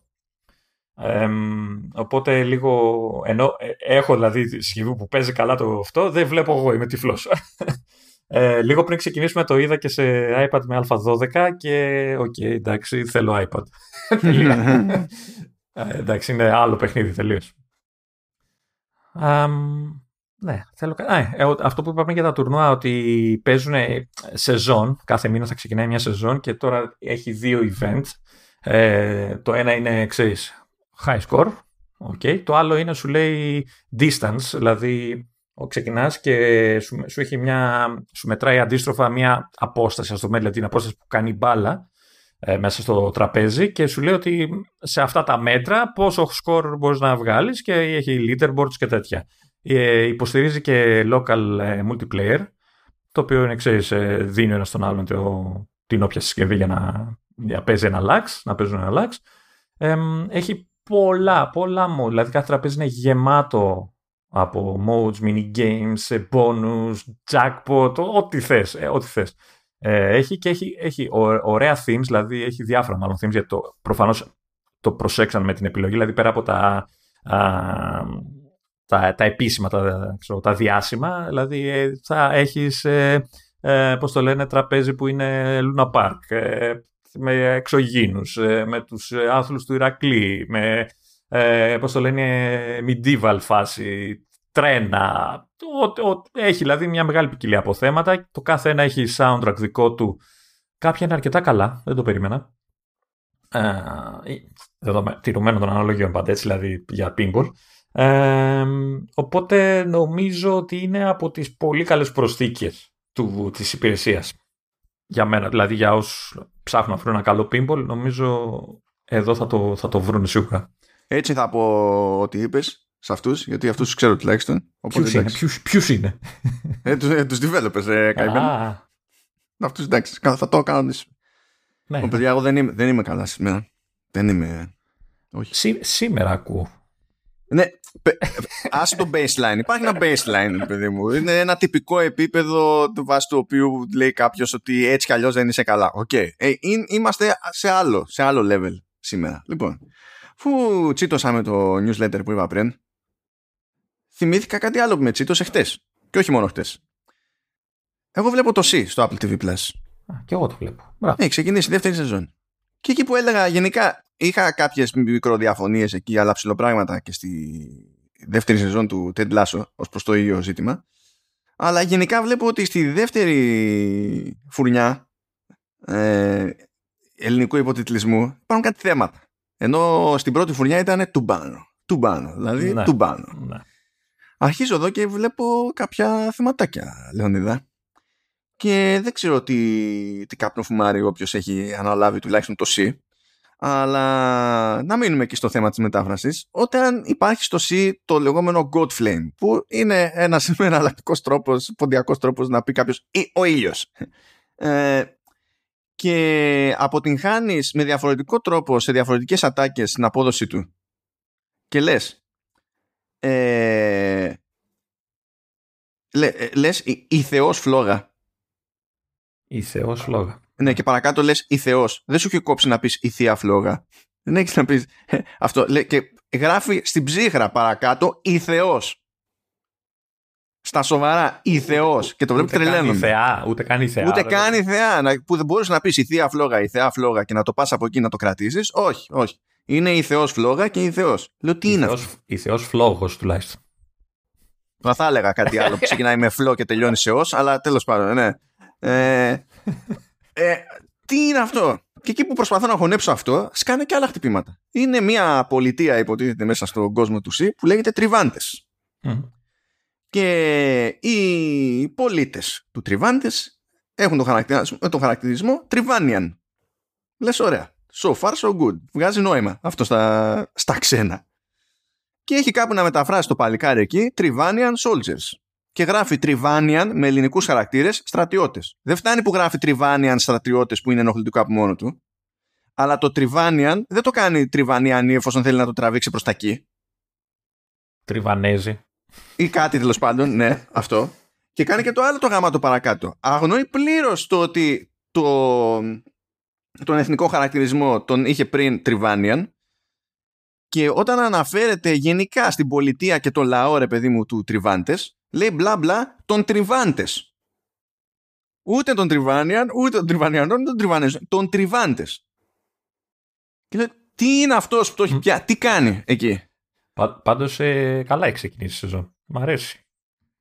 Το πρώτο, το πρώτο επεισόδιο μου άρεσε, το δεύτερο με, με ενόχλησε, αλλά τέλος πάντων θέλω να δω πώ θα πάει παρακάτω. Okay. Εντάξει, γενικά η σειρά εμένα μου αρέσει. Μ' αρέσει πάρα πολύ το. Ε, σου είπα, η χορογραφία της μάχη αυτά είναι, ε, είναι έξυπνη. Ναι. Ε, εντάξει, εμένα ε, θεωρώ καλή σειρά. Εντάξει, μπορεί να έχει τα θεματάκια της, αλλά ε, έχει πέσει χρήμα. Όχι, η πρώτη σεζόν εμένα μ' άρεσε. Δεν είναι αυτό το, το ζήτημά μου. Εγώ λέω τώρα για τον υποτιλισμό εδώ. Αυτός που έχει πιάσει το C έχει, δηλαδή, ή, ή, ή κάτι είχε πάρει.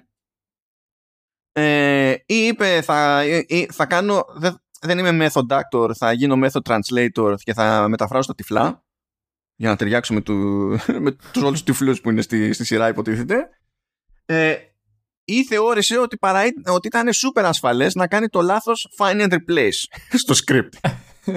δηλαδή δεν είναι... Τι, η θεός μου, ρε. Η θεός. Μπορεί ρε παιδί μου εκείνη την ημέρα να μην έβλεπε μπροστά του. Λol, παν. Εντάξει και δεν ήταν. Συνεχίζουμε εδώ με τα runs για τη, για τη μετάφραση. Δεν ήταν στο πρόγραμμα καθόλου. Απλά συμβαίνουν. As we go, as we go. Θες να κάνω και ένα Master Chef τώρα, Λεωνίδα; Κάνε ένα Master Chef. Είμαι Θέλω πάρα πολύ να σε ακούσω να, μαγειρε... να... τις εμπειρίες για το μαγείρεμα. Εγώ το είδα, είδα ελάχιστα, δηλαδή ίσα από το ξεκίνησα για να δω τι παίζει, τι είναι. Master Chef, παιδιά. Λοιπόν, σε αντίθεση με το Zen Pinball και με το Baldo, που είναι στημένα για να είναι παιχνίδια που ε, αν βγάζαν λεφτά απευθείας από τον παίχτη θα τα βγάζανε με, με ένα κάποιο τρόπο έτσι προβλεπέ και λογικό. Το, το, το Master Chef, let's cook together. ε, όχι, το Let's Cook, συγγνώμη, δεν έχει το Together.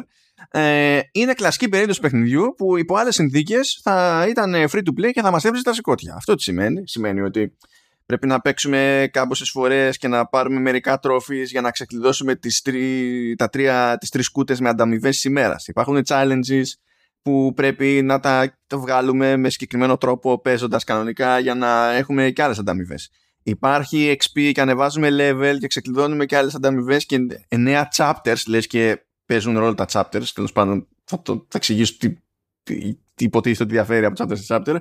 Αλλά υπάρχει και ξεχωριστό league που μετράει άλλου είδους τρόφι που μαζεύεις, όχι τα άλλα τα βασικά ή το XP, άλλου είδους τρόφι που και εκεί όταν φτάνεις σε milestone σου δίνει πακέτα, ξέρω εγώ, με τέτοια.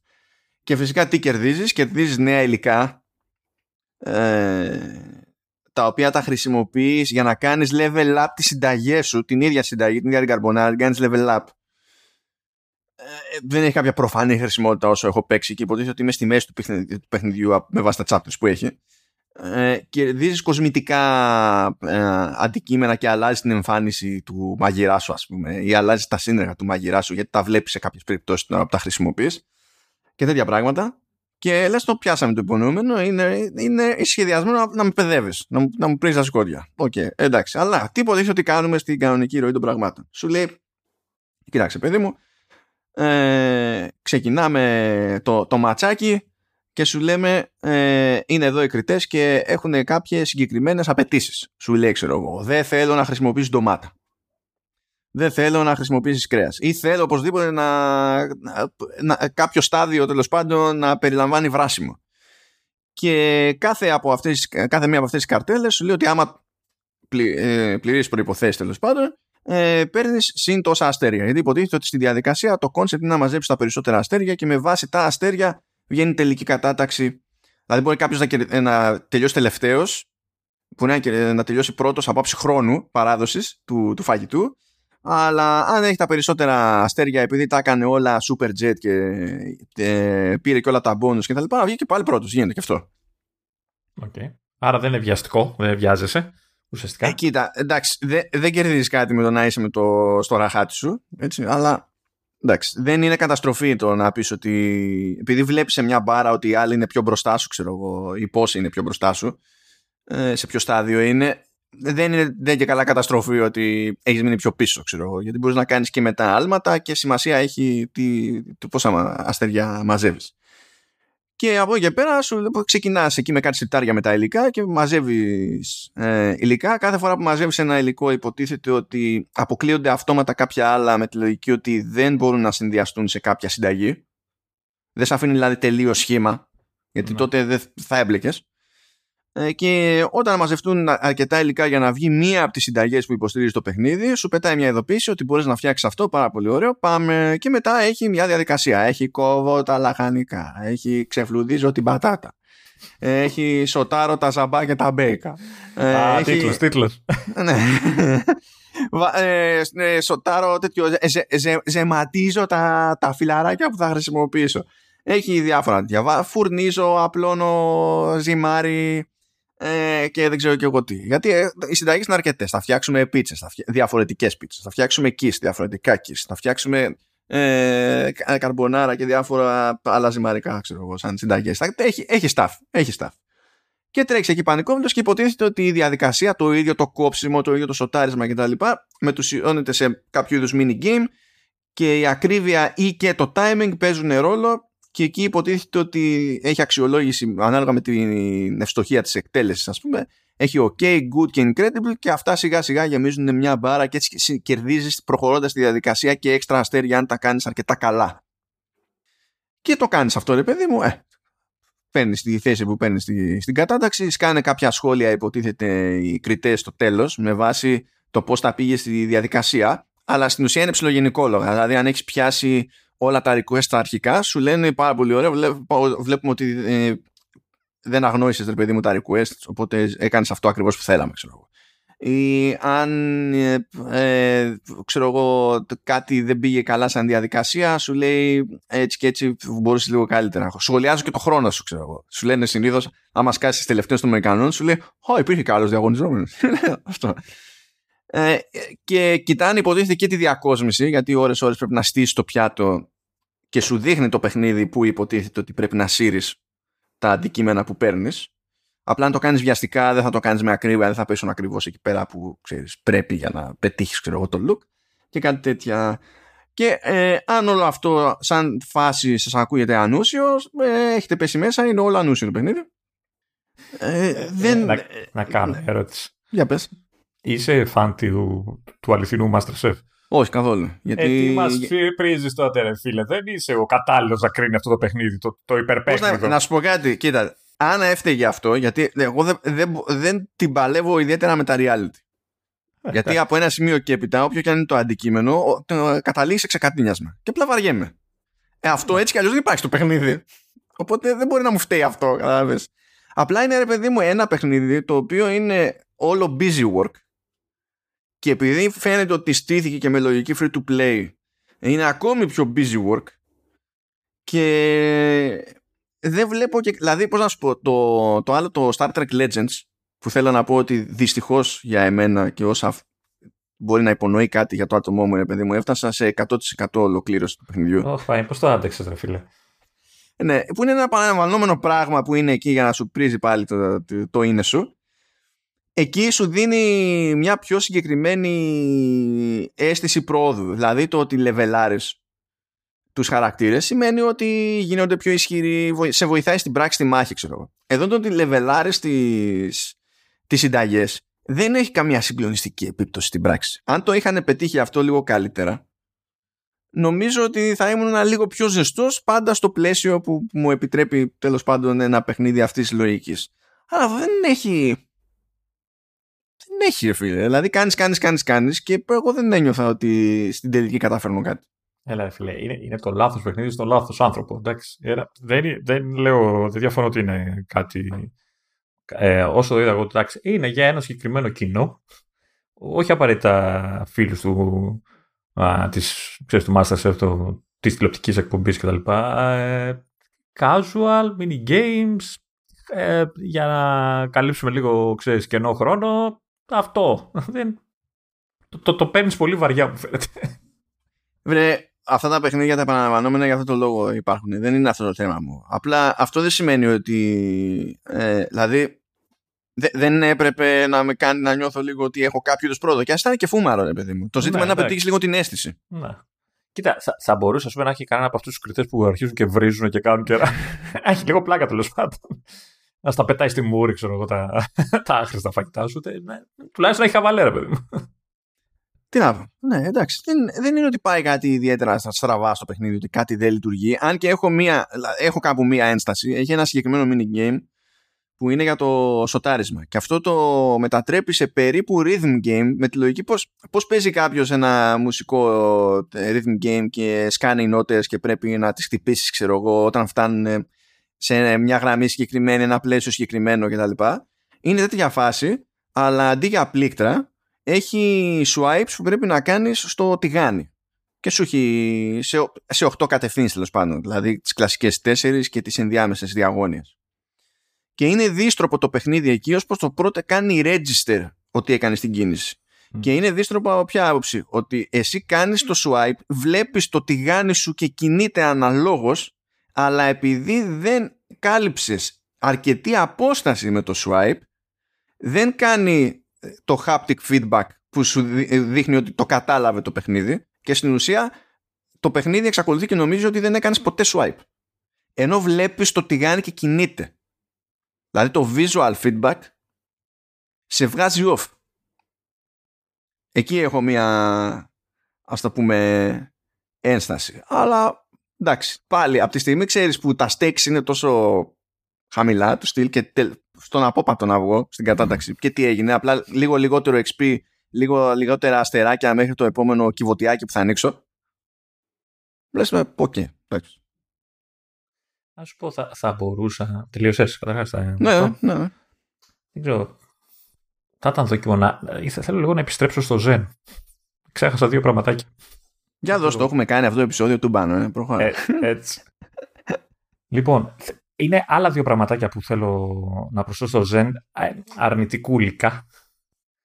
Ε, το ένα έχει να κάνει ε, με, το, με το λεγόμενο tilt. Δεν ξέρω αν έχεις ιδέα για τη λειτουργία tilt στα pinball είναι το κλασικό κούνημα του τραπεζιού για να Ναι, μην ναι. πέσει μπάλα στο κενό. Ναι. Ε, Ναι. Αυτό όταν χρησιμοποιείς... Για να μην ε, πέσει η μπάλα το, στο κενό. Αυτός είναι, αυτή είναι μία εξήγηση. Η άλλη είναι κούνημα του, του τραπεζιού από τα νεύρα.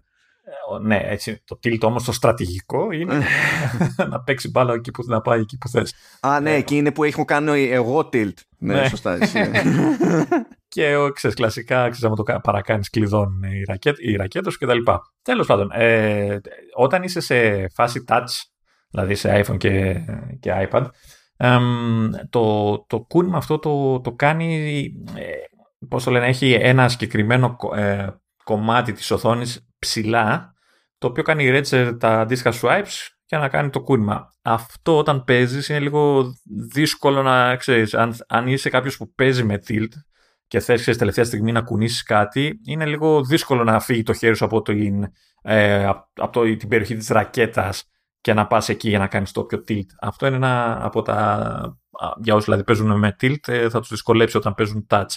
Όταν παίζεις με χειριστήριο, ε, ε, εγώ τουλάχιστον που το δοκίμασα στο Apple TV διαφωνώ πάρα πολύ με την επιλογή των πλήκτρων που έχουν κάνει εμ, για τις ρακέτες. Γιατί ε, έχουν επιλέξει να κουνάς τις ρακέτες με τις σκανδάλες ε, που σημαίνει ότι χρησιμοποιείς δύο πλήκτρα τα οποία έχουν ε, α, εξορισμού ε, διαδρομή αρκετή γιατί έτσι είναι η λειτουργία τους που σημαίνει ότι δεν έχεις άμεση ε, απόκριση με τη, ρα- δηλαδή πρέπει να το, να το πατήσεις αρκετά για να κουνηθεί η ρακέτα ε, είμαι της άποψης ότι θα μπορούσαν να επιλέξουν τα shoulder buttons που είναι πιο κλασικά πλήκτρα και πιο άμεσα στην ενεργοποίηση της ρακέτας. Είσαι σίγουρος για αυτή την προτίμηση, γιατί αν θυμάμαι καλά το πολύ λίγο που έπαιξα, ότι ε, υπάρχει μια αναλογικότητα στην κίνηση της ρακέτας. Δεν είναι 0 και 1. Πώς ναι, θα το εκφράσει αυτό με το κανονικό το πλήκτρο; όπως το εκφράζει και με το touch, γιατί με το touch δεν έχεις αναλογικό και γενικά στο flipper δεν τη θες τόσο την αναλογικότητα, θες τη γρήγορη ανταπόκριση, τη γρήγορη, ξέρεις, ε, αντίδρασή σου, γιατί Πώς θα Όταν- κάνεις τη δύναμη όμως την οποία χτυπάς. ας πούμε; ε, δεν την καθορίζει αναλογικά νομίζω. Είναι ανάλογα με το που είναι η μπάλα σου εκείνη τη στιγμή, ξέρεις, ε, σε ποιο α- σημείο της ρακέτας σου είναι. Ε, δηλαδή παίρνει την αντίστοιχη γωνία και τα λοιπά. Το αναλογικό, εμένα τουλάχιστον, μου- μου, με δυσκόλεψε και νομίζω ότι δεν το χρησιμοποιεί και έτσι όπως το λες, έτσι όπως το κατάλαβα εγώ. Α- Απλά αργεί να, αργεί να ενεργοποιηθεί και όταν σου έρχεται η καρφωτή, δεν νομίζω ότι σκέφτεσαι εκεί, α, να του βαρέσω σιγά. Εκεί προ, προ, προσπαθείς να προλάβεις και δεν βοηθάνε αυτά τα πλήκτρα. Αυτά. Ωραία, λοιπόν, τα κάναμε κάπως και τελειώσαμε με το, με το Apple Arcade.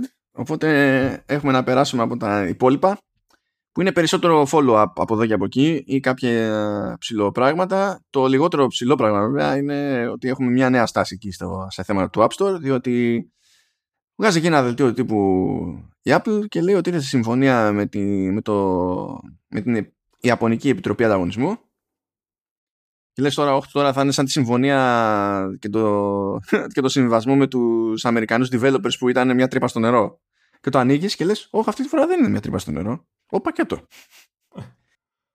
και ναι, fun stuff, γιατί το βασικό που συμφώνησε με την Ιαπωνική Επιτροπή Ανταγωνισμού, που η Apple δηλώνει ότι θα, δεν θα το εφαρμόσει μόνο για, τη, για το Ιαπωνικό App Store, αλλά θα είναι οριζόντια εφαρμογή της αλλαγής αυτής Άντε, επιτέλους. ε, είναι ότι θα κόψει έναν από τους πιο ηλίθιους περιορισμούς που είχε και τον είχαμε σχολιάσει για την ηλικιότητά του πολλές φορές στο παρελθόν και στο Command OS ο, τον περιορισμό που είχε σε, στα λεγόμενα reader apps αυτό είναι ένας πόνος από μόνος του τι εννοεί PTC εκεί πέρα, τέλος πάντων ε, που δεν τους επέτρεπε να έχουν καν ένα link που να παραπέμπουν κάπου το χρήστη ε, για να κάνει sign up και να πληρώσει τέλος πάντων από το web. Το οποίο μας οδηγούσε στο φοβερό αυτό σενάριο που δεν είχε κάποιος λογαριασμό Netflix, κατέβαζε την εφαρμογή Netflix, ε, η εφαρμογή Netflix, ε, Netflix έλεγε sign in, δεν είχε επιλογή sign up ε, και δεν είχε κανένα link που να οδηγεί πουθενά, είχε μόνο ένα τηλέφωνο και έπρεπε να πάρεις, άμα δεν σου κοβε, να πάρεις τηλέφωνο για να σου πούνε ναι πρέπει να πάτε στο web να κάνετε από εκεί sign up. Γι' αυτό.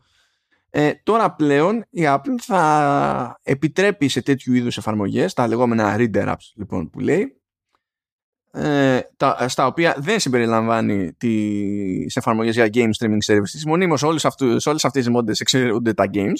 Και, και κυρίως η Epic. Ναι, ναι, θα κάνει ό,τι μπορεί ώστε οτιδήποτε και αν δώσεις οποιονδήποτε να μην το πάρει έπικρε. Φίλε. Το ξέρουμε τώρα ότι είναι άμα το πάρει πατριωτικά η Apple θα έχουμε μονίμω τέτοια. Αλλά για να είμαστε και ε, ελά, ε, ελάχιστα λίγο έτσι πιο μαλακοί στην περίπτωση της Apple προς αυτό το θέμα, ελάχιστα, όχι ότι το χρωστάμε, αλλά θα καταλάβετε γιατί.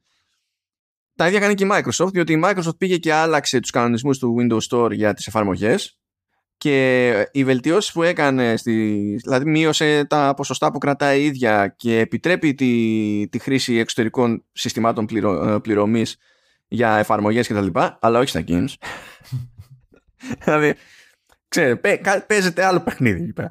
Anyway, και τώρα θα μπορεί, λέει, κάποιος να έχει ένα link, ένα, ένα link και θα, θα δουλεύει, λέει, θα συνεργάζεται και με τους developers η Apple ώστε να εξασφαλίζεται η ασφάλεια του χρήστη. Και λες τώρα αυτό τι σημαίνει. Προφανώς θα τσεκάρει το link, αλλά να σας ξέρει τι σημαίνει αυτό στην πράξη.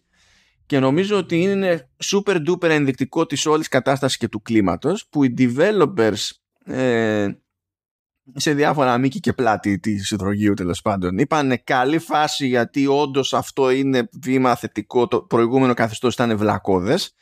Αλλά με αυτά που βλέπουμε τόσο καιρό με την Apple, πού ξέρω εγώ που, ποια θα είναι τα ψηλά γράμματα και πώς θα το εφαρμόσει. Και εκεί φαίνεται το ζήτημα εμπιστοσύνης που υπάρχει ξεκάθαρα πια, παιδί μου. Καλά να πάθει. Sorry. Ναι, καλά να πάθει. Μα μόνη της το, το έχτισε αυτό το ζήτημα εμπιστοσύνης. Δεν της φταίει κάποιος άλλος. Εν τω μεταξύ, ξέρεις, θα δημιουργεί αυτά τα ζητήματα και στο τέλος ξανά επανέρχεται στα προ... Ακόμα όχι, αλλά ξέρεις, κάνει βήματα πάλι προς τα πίσω. Δηλαδή, δες λίγο πιο μπροστά. Πας να κάνεις κάτι. Βλέπεις γκρίνια, βλέπεις μηνύσεις, βλέπεις δεν ξέρω εγώ τι. Τελείωνε, κάτω γρήγορα. Ή, ή μην το κάνεις και καθόλου. Δηλαδή, το, θα, αποκλείται να μην ξέρει, να μην υπάρχει κάποιος εκεί να τους πει, ξέρεις, είναι βλακή αυτό που πας να κάνεις. Δηλαδή. Προ... Yeah, νομίζω ότι ο, ο πιο μάγκας που βγήκε και σε σχετικό mail τέλος πάντων στη δίκη της Epic ήταν ο Phil Schiller που είχε χρόνια πριν το είχε πάρει πρέφα το πράγμα και λέει μήπως να βάλουμε ένα κόφτη ε, ώστε αυτό που μας μένει εμάς από το App Store να είναι ένα δις, να μην πηγαίνει πάνω από αυτό και στην ουσία να οτιδήποτε άλλο που θα κρατάγαμε για την πάρτη μας να το μετατρέψουμε σε παροχές, σε αλλαγές ποσοστών και τα αποκλιμάκωσης και τα λοιπά. Ε, και δεν το πέρασε τότε. Έλα. Γιατί και λέει κιόλας καλύτερο να το κάνουμε αυτό όταν είμαστε σε, σε, στην ουσία σε ευνοϊκή θέση και τα λοιπά, ότι φαινόμαστε cool τυπάκια και τα λοιπά. Ε, δεν τον άκουσε. Τον Apple, τον Nin Apple, Apple Fellow τέλος πάντων ε, όποιος ήταν που έπρεπε να τον ακούσει θεωρητικά και τώρα έχουμε αυτά. Τώρα νομίζω ότι η Apple έχει μπει σε ένα τρυπάκι που από τη μία ξέρει ότι θα γίνουν staff. Έτσι, θα πρέπει να πειράξει πράγματα εδώ και εκεί. Αλλά έχω την υποψία ότι ε, έχουν πάρει ταυτόχρονα και έχουν κάνει και τη σκέψη ότι θα κάνουμε πράγματα ώστε να αποφύγουμε τα χειρότερα από ρυθμιστικές αρχές όσο γίνεται γιατί και εδώ τώρα με την Επιτροπή Ανταγωνισμού δεν είναι ότι πήγε στα δικαστήρια και κάπου οδήγησε το πράγμα. Συμβιβασμό. Με την αγωγή την ομαδική στην Αμερική δεν είναι ότι πήγε στα δικαστήρια και οδήγησε κάπου και πήγε μια απόφαση. Ε, Συμβιβασμό. Άλλο το, το καπέλο με την Epic. Έτσι κι αλλιώς δεν θα δεχόταν συμβιβασμό η Epic. Οπότε χαίρομαι πολύ. Ε, είναι, είναι αλλιώς θα σου πει ότι θα χάσουμε που θα χάσουμε, αλλά το να τους δώσουμε γενικά αυτά που θέλουν, ας πάμε όπου είναι κόντρα ώστε ε, αυτά που θα δώσουμε οπωσδήποτε να μην είναι παραπάνω από αυτά που θα ήμασταν ok να δώσουμε. Και νομίζω ότι αυτή είναι τελείως δικηγορίστικη προσέγγιση και ίσως να είναι και λίγο τιμκουκική προσέγγιση γιατί εμένα μου, μου φαντάζει ε, αν παίζει αυτό το σκεπτικό ρε παιδί μου, μου φαντάζει περισσότερο το σκεπτικό που μπορεί να έχει ο Tim Cook και το οποίο υποτίθεται ότι έχει γίνει γνωστό ότι είναι και αποτελεσματικό σε τέτοια θέματα. Όταν ε, διαπραγματεύεται με προμηθευτές για να πετύχει τις συμφωνίες που θέλει, αλλά εδώ δεν είναι το ίδιο πράγμα. Εδώ είναι, είναι και άλλο το level της ζημιάς. Δηλαδή το, το ζήτημα δεν είναι τι χάνεις από το, από το τζίρο του App Store. Δεν είναι το τι χάνεις ενδεχομένως από ένα επίπεδο ελέγχου που θα ήθελες να έχεις. Ε, είναι τι χάνεις και στις σχέσεις που χαλάς όχι απευθείας με τον καταναλωτή γιατί μην δουλεύομαστε ο, ο, ο τυπικός καταναλωτής δεν έχει ιδέα ότι παίζουν όλα αυτά. Ή αν έχει πάρει κάτι ταυτί του ένας τους ξέρει τι έχει κατανοήσει από το που έχει πάρει ταυτί του και δεν τον νοιάζει κιόλας. Δηλαδή... το, κοίτα το, θα τον νιάξει έτσι, γιατί όταν θα χαλάσουν οι σχέσεις θα αρχίσουν να λείπουν εφαρμογές από το ναι από, ε, δεν τον νιάζει τώρα που κληρώνει. Και τότε που θα τον νιάξει, απλά θα γκρινιάζει για το ότι λείπουνε. Ναι, αλλά όταν θα αρχίσουν να λείπουν πολλά, θα κοιτάξεις κι αλλού που δεν θα λείπουν. Δηλαδή, αυτό θέλω να πω ότι όλη αυτή η κατάσταση που περιγράφεις σε μένα μου φαίνεται κάπως ακατανόητη. Δηλαδή, δεν καταλαβαίνω τη στάση της Apple. Τι, τι είναι αυτό. Γιατί νομίζω ότι κερδίζει πράγματα ενώ στην ουσία χάνει με τέτοιες κινήσεις και τέτοιες τάσει. Αυτό δεν μπορώ να το καταλάβω με τίποτα εγώ. Τι κέρδισε τώρα δηλαδή που, που δεν είχε το link. Ό,τι τι. Αφού τι; Δεν. Καλά, αυτό, αυτό ήταν ξεκάθαρα. Αυτό είναι από τους πιο μισητούς κανόνες που είχε το, το App Store. Γιατί δεν, δηλαδή, ενώ ξέρω πώς το έχει εξηγήσει, χρειάστηκε και καλά να το εξηγήσει στη δίκη με την Epic και ήταν γελία εξήγηση. Έλεγε ότι σκεφτείτε, λέει, ένα, το, το λιανεμπόριο, ξέρω εγώ. Δηλαδή καταστήματα υπαρκτά εκεί στον κόσμο. Θα πάτε, λέει, ξέρω εγώ, έξω από ένα Best Buy και θα έχει επιτρέψει το Best Buy ε, στην είσοδο να υπάρχει διαφήμιση για το ότι αυτό μπορείτε να το βρείτε και στην αλυσίδα του άλλου; Λες τώρα, καταλαβαίνω τι σκέφτηκες, αλλά δεν κολλάει, ρε φίλε. δηλαδή, πώς θα το κάνουμε το ρημάδι; Κάτσε, δεν, κολλάει. Ποια, δεν είναι το ίδιο πράγμα. Εδώ μιλάμε ότι του άλλου είναι αυτός που σου δίνει και σένα. Δηλαδή... Μα, μα φυσικά δεν είναι το ίδιο πράγμα. Γι' αυτό λέω ότι ε, καταλαβαίνω τι πάει να κάνει εκεί πέρα η Apple, αλλά δεν, δεν, δεν υπάρχει τρόπος να το κάνεις, να κάνεις από τον παλισμό να λειτουργήσει όντως. Δηλαδή δεν, δεν μπορείς. Ίσο, πρέπει ίσως να, κατα, να καταλάβει η Apple ότι τους developers πρέπει να τους αγαπήσει λίγο παραπάνω. Δηλαδή, ε, τους θέλει, τους χρειάζεται έτσι. Δηλαδή δεν θα έχει συσκευή χωρίς αυτούς. Ενώ που να αξίζει να έχεις στα χέρια σου έτσι. Δηλαδή μην χαλάς τη σχέση σου. Δηλαδή δώσε και κάνε και λίγο το, πώς θα τον καμπόσο ρε παιδί μου και δώσε κάτι παραπάνω, δώσε λίγο αέρα σε, σε αυτούς που ουσιαστικά τροφοδοτούν όλη σου τη συσκευή με ό,τι μπορεί να φανταστεί ο καθένας. Δηλαδή δώσ' τους υπάρχουν θέματα, υπάρχουν θέματα νοοτροπίας. Δηλαδή ένα κουσούρι που έχει Apple που σχετίζεται με το ότι ε, προσπαθεί να τσιμπήσει οτιδήποτε μπορεί να τσιμπήσει και θεωρεί ότι την παίρνει ε, αυτό μπορεί να έχει μείνει και σαν κουσούρι γενικά στην εταιρεία από την εποχή του Jobs. Ο Jobs είχε πει ρε παιδί μου ότι ε, από εκεί που πήγε για φούντο η εταιρεία και άρχισε να την ισιώνει ε, είχε πει ότι δεν θα ξαναεπιτρέψουμε ποτέ στην εταιρεία να βρεθεί σε τέτοια, σε τέτοια θέση. Αυτό σημαίνει ότι πρέπει να έχουμε φράγκο για πέταμα.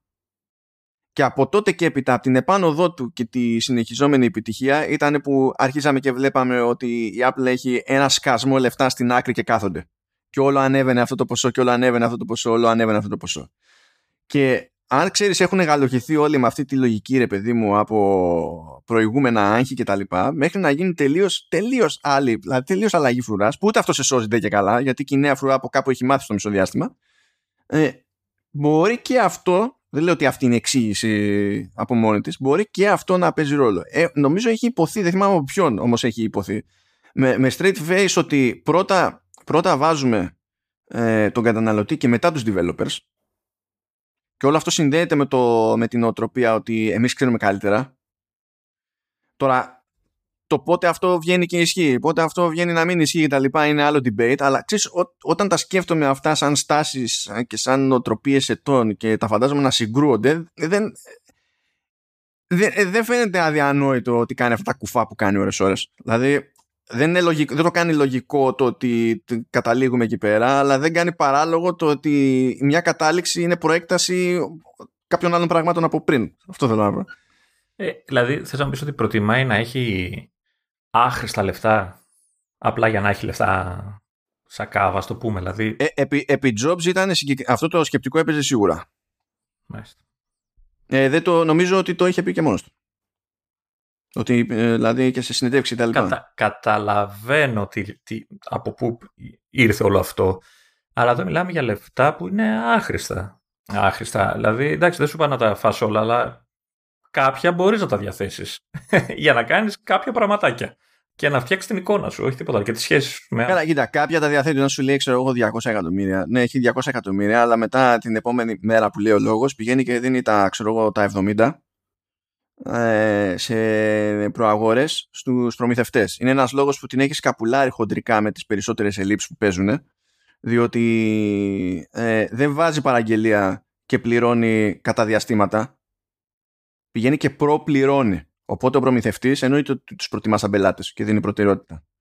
Ε, και για να το κάνει αυτό ειδικά όταν παίζει ίδιο σφίξιμο θέλει φράγκο γερό και legit και πάρτα. Στη μούρη ρε παιδί μου αλλά αυτό σημαίνει ότι έχουν μείνει άλλα 130-120 εκατομμύρια δηλαδή και πάλι ξέρω εγώ δεν νομίζω ότι αυτά που θα μπορούσα να δώσεις στους developers ή δεν ξέρω που αλλού θα υδρώσουν τα, το, το, το, το, το τσέπη έτσι που έχουν. Μα, να, ε, το, δεν είναι καν αυτό το ζήτημα. Δηλαδή, όταν έχεις αυτό τον κανόνα με το ότι δεν μπορούσε ο άλλος να πει τίποτα. Δηλαδή, δεν, ε, ε, μου ζητάς να χρησιμοποιήσω το δικό σύστημα πληρωμής. Ενώ έχω ένα business model που απλά δεν μου το επιτρέπει γιατί θα μπαίνω μέσα και θα κλείσω.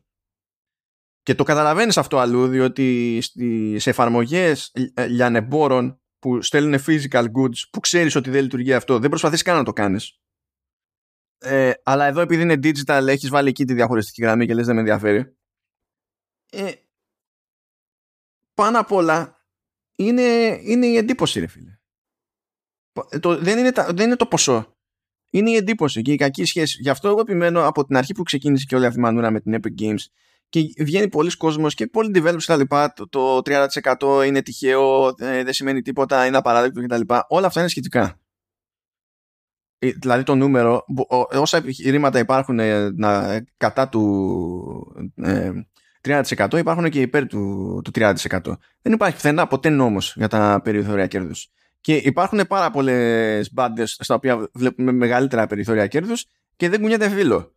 Γιατί απλά δεν έχουμε πρόβλημα με την τελική τιμή που παίρνουμε, ας πούμε, οπότε λέμε χαστικά με το τι γίνεται στο, στο ενδιάμεσο. Δεν είναι. Αυτό είναι άλλο καπέλο. Δεν υπάρχει κάτι στο 30% που το καθιστά αυτόματα άδικο. Αυτές οι θεωρίες είναι μπουρδες. όλα τα υπόλοιπα, το αν βολεύει δεν βολεύει, είναι η δυναμική της αγοράς και του κλάδου. Έτσι. Δεν λέω δεν για καλά, μην πειράξει κανένας προϊόν 30%, αλλά το νούμερο το ίδιο δεν είναι αυτόματα ούτε καλό, ούτε κακό, ούτε τίποτα. Αλλά είναι ένα νούμερο που γίνεται εύκολα στόχος και γίνεται εκεί πέρα η ζήτηση. Αυτές οι ideas όμως που κάνει, ξέρω εγώ, με τα links που δεν επιτρέπει κτλ. Αυτές οι ideas είναι για μένα η σημαντική και η χοντρή παρόλα που κάνει όποτε την κάνει η Apple. Αυτά ήθελα πάνω απ' όλα να μην κάνει. Να. Ή όπως θα ήθελα να λέει στην περίπτωση που έχει δίκιο το ρημάδι το Spotify και ας μην γουστάρω την εταιρεία. Ε, δεν γίνεται ρε φίλε εσύ να έχεις το Apple Music να μην δίνεις προμήθεια σε κανέναν και από μένα να περιμένεις να χρησιμοποιήσω το δικό σύστημα πληρωμής ή να με εμποδίζεις να πω στο χρήστη μου πού μπορεί να έρθει να με πληρώσει για να κάνει λογαριασμό ε, και να, μου είσαι ο ευθύς ανταγωνισμός μου. Δηλαδή, πες στην τελική, σαν Apple, ότι κοίταξε να δεις. Όταν μπαίνω εγώ σε μια κατηγορία τέτοια, που το business model είναι αυτό που είναι, και δεν μπορώ, δηλαδή, άμα, άμα μου κάνει ο άλλος το χατήρι, είναι σαν να κλείνει την εταιρεία. Ε, όταν θα μπαίνω εγώ λοιπόν σε αυτή την αγορά, τότε σε αυτές τις κατηγορίες θα παίζουν εξαιρέσεις καταλαβαίνω ότι μπορεί κάποιος μετά να κάνει κατάχρηση. Δηλαδή θα βρεθεί ένας Κινέζος που θα βγάλει το Flappy Bird, αλλά τε, τελείως τυχαία το Flappy Bird ε, θα λέει ότι εγώ είμαι music service και το Flappy Bird το έχω για, για animation στη μουσική και θα ψάχνονται για τρύπες και ιδέε. Έτσι. Γιατί συμβαίνουν αυτά στην πραγματική ζωή, δυστυχώς. That's why we can have nice things, αλλά έπρεπε κάτι να κάνεις σε αυτήν την ιστορία. Γιατί εσύ δεν δίνεις 30% κάπου για να παράσχεις ανταγωνιστικό προϊόν και περιμένεις να τον άλλο το δώσεις. Ε, δεν γίνεται, ρε φίλε. Αυτό το έχουμε πει εκατομμύρια φορές. Δεν ξέρω πώς θα το λύσει, ποτέ δεν. Που και εκεί πάλι το πρόβλημα δεν είναι το νούμερο. Το πρόβλημα είναι ότι ο ένας δεν έχει να δώσει πουθενά, αλλά περιμένει από τον άλλο να του δίνει. Ε, δεν δε πάει έτσι. Δεν δε, δε λειτουργεί έτσι. Τέλος πάντων. Anyway, αφήνουμε το App Store. Δεν ξέρουμε πότε θα μας έρθει κατά κέφαλα κάποια άλλη εξέλιξη στο όλο αυτό το, το μέτωπο. Γιατί έχει, θα ανοίγει θα ανοίξει μέτωπο πιο στα σοβαρά στην Ευρωπαϊκή Ένωση. Θα ανοίξει μέτωπο στην Ινδία. Τρέχουν μέτωπο αλλού, δεν τελειώνει αυτό το πράγμα. Τουλάχιστον όχι σύντομα. Κάποια στιγμή θα. Εικάζω ότι θα γίνει κάποια γενικότερη αλλαγή, ρε παιδί μου. Κοίτα, μια άλλη θεωρία που άκουσα και δεν είμαι κατά αυτής της θεωρίας, αλλά βέβαια δεν μπορώ να ποντάρω και σε αυτή τη θεωρία γιατί βασίζεται ξέρεις, το να θεωρούμε ότι όλοι στην αλυσίδα είναι καλοπροαίρετοι. Και μόνο που είναι δικηγόροι μέσα στη, μέσα, μέσα στη μέση, εγώ δυσκολεύομαι αυτό.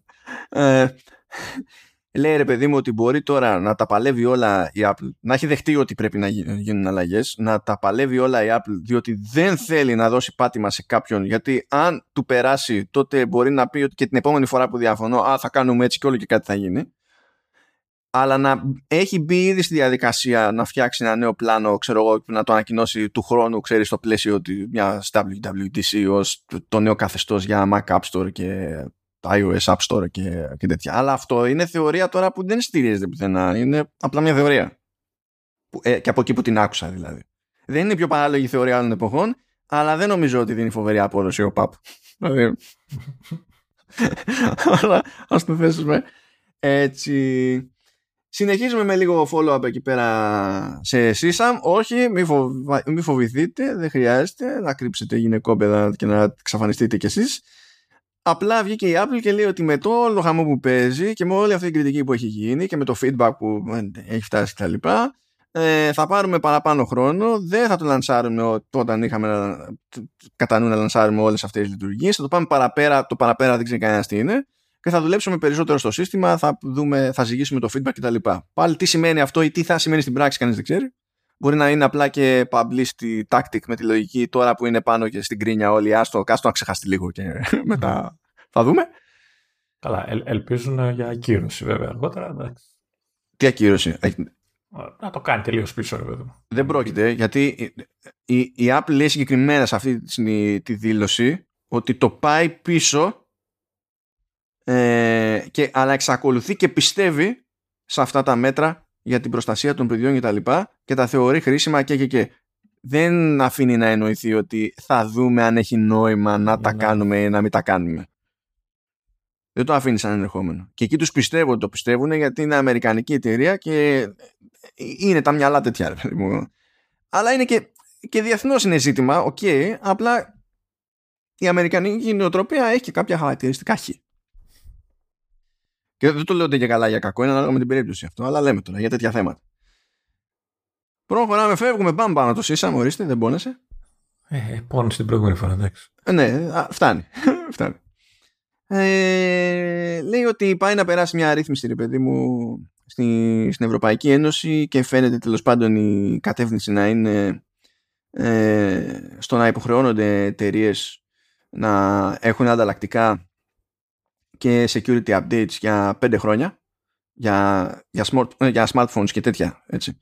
Ε, και πιέζει η Γερμανία να πάει στα 7 ε, λοιπόν λίγο background στην όλη υπόθεση σε άλλες κατηγορίες προϊόντων η υποχρέωση αυτή για τα 7 χρόνια υπάρχει ήδη δηλαδή αν μιλάμε για άλλα consumer electronics ε, υπάρχει δηλαδή ξέρω εγώ τηλεοράσεις και διάφορα άλλα τέτοια υπάρχει για τα 7 χρόνια ε, η Apple επίσης το συνυπολογίζει σε, σε Mac και τέτοια. Όσες φορές έχουμε πει ότι ε, ένα μοντέλο βαφτίζεται legacy, μετά βασίζεται, ε, βαφτίζεται vintage και μετά βαφτίζεται obsolete.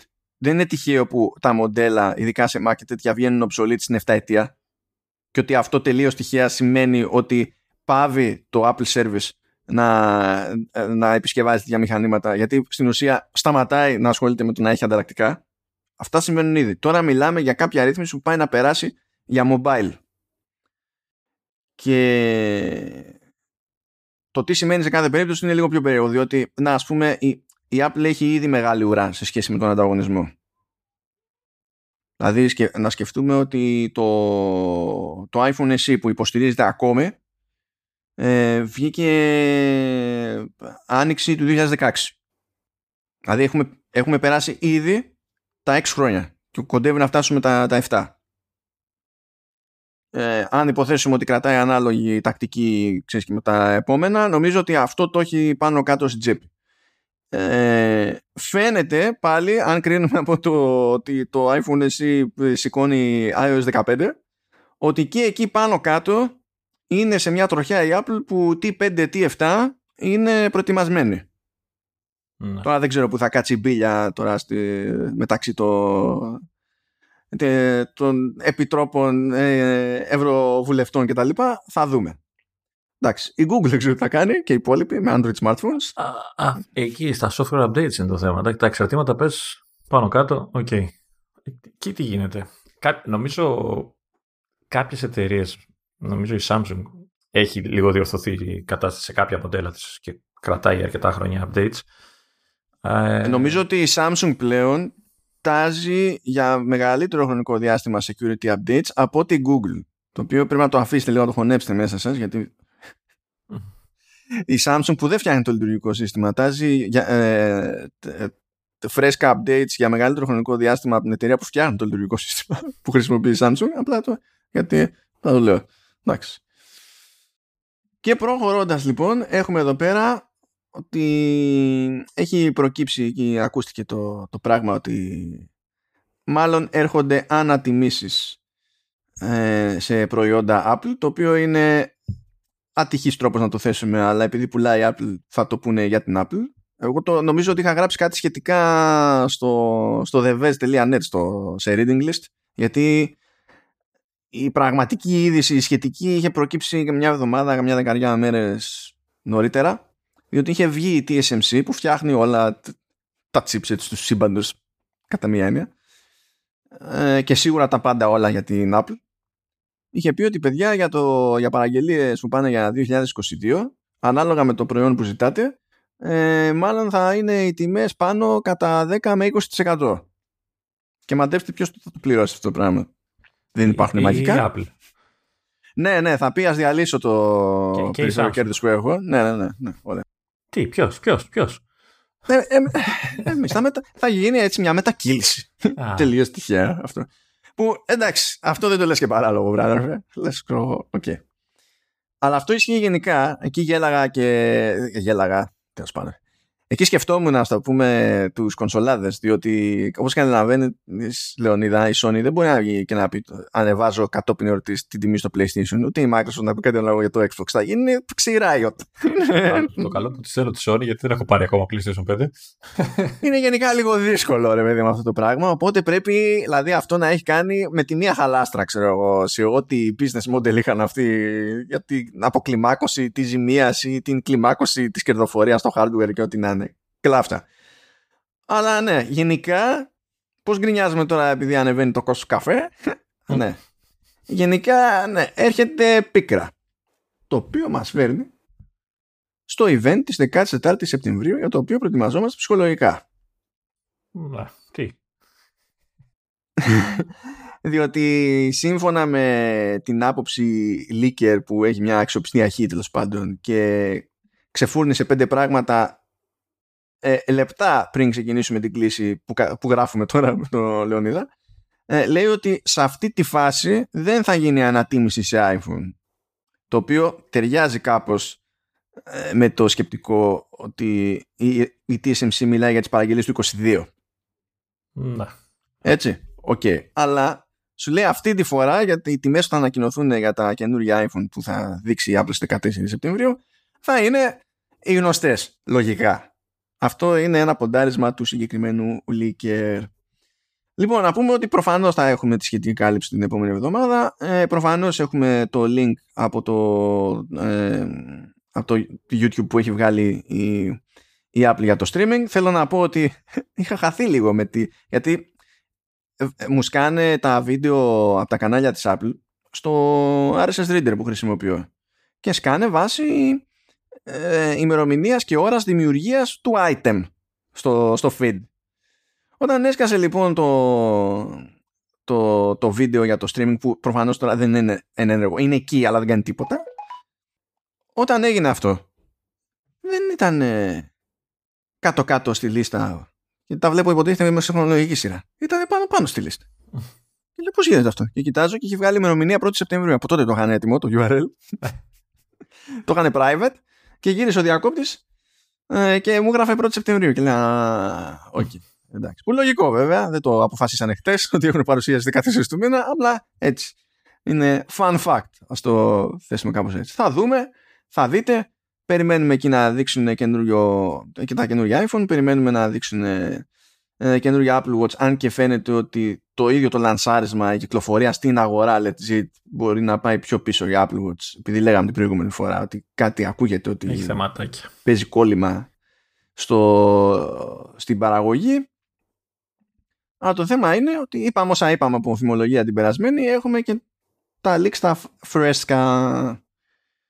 Το πρώτο πρώτο item ήταν αυτό που είπαμε για τις τιμές στη λίστα ε, λέει επίσης ότι υποστηρίζει τουλάχιστον ο, ο Max τι να, τι να σε πούμε σένα ελπίζω να είσαι Γερμανός Weinbach Αν είναι Γερμανός θα είναι Weinbach.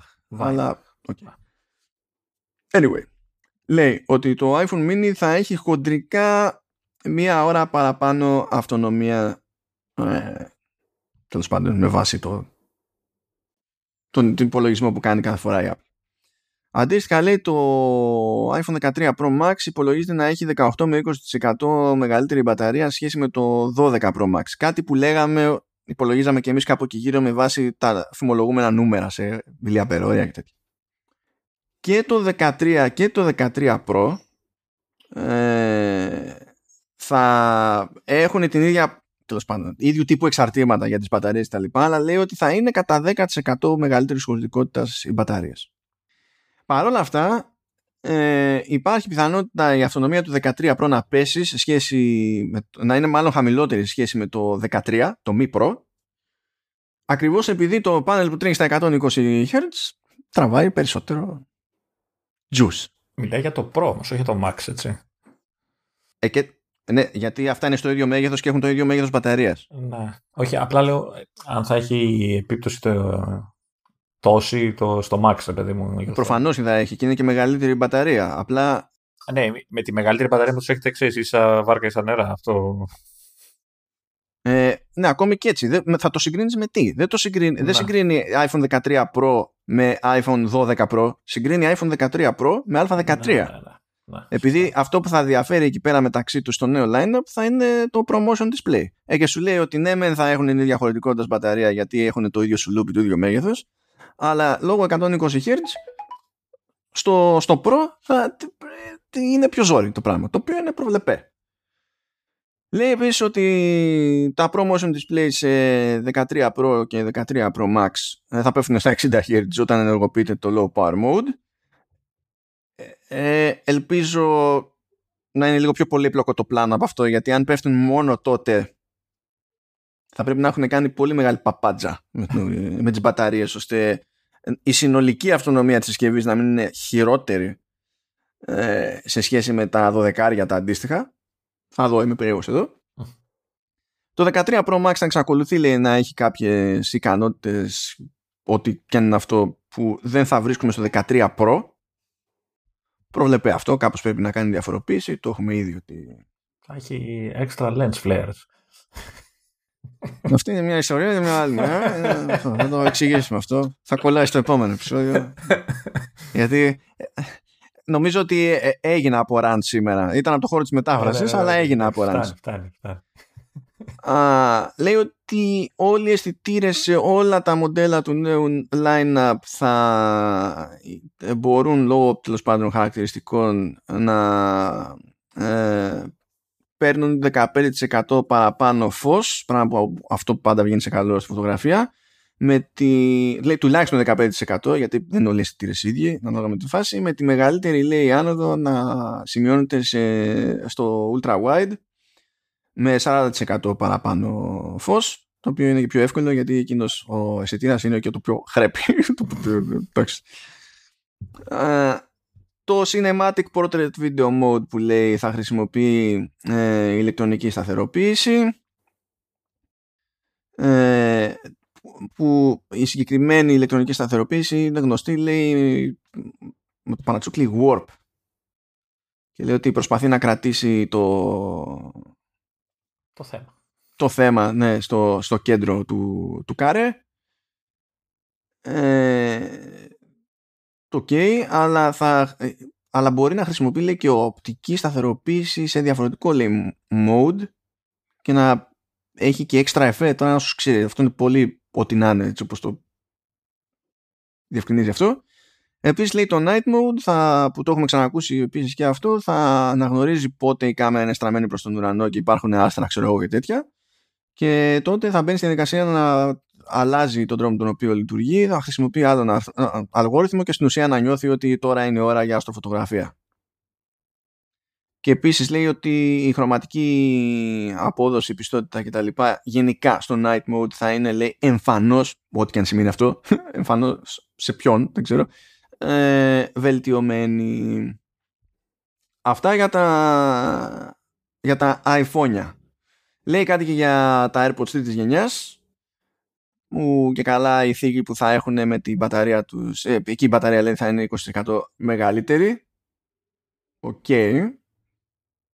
εντάξει ε, αλλά θα, θα προσφέρει λέει τέλος πάντων wireless charging by default θα είναι standard οπότε not bad ε, άρα το είχα πει αυτό.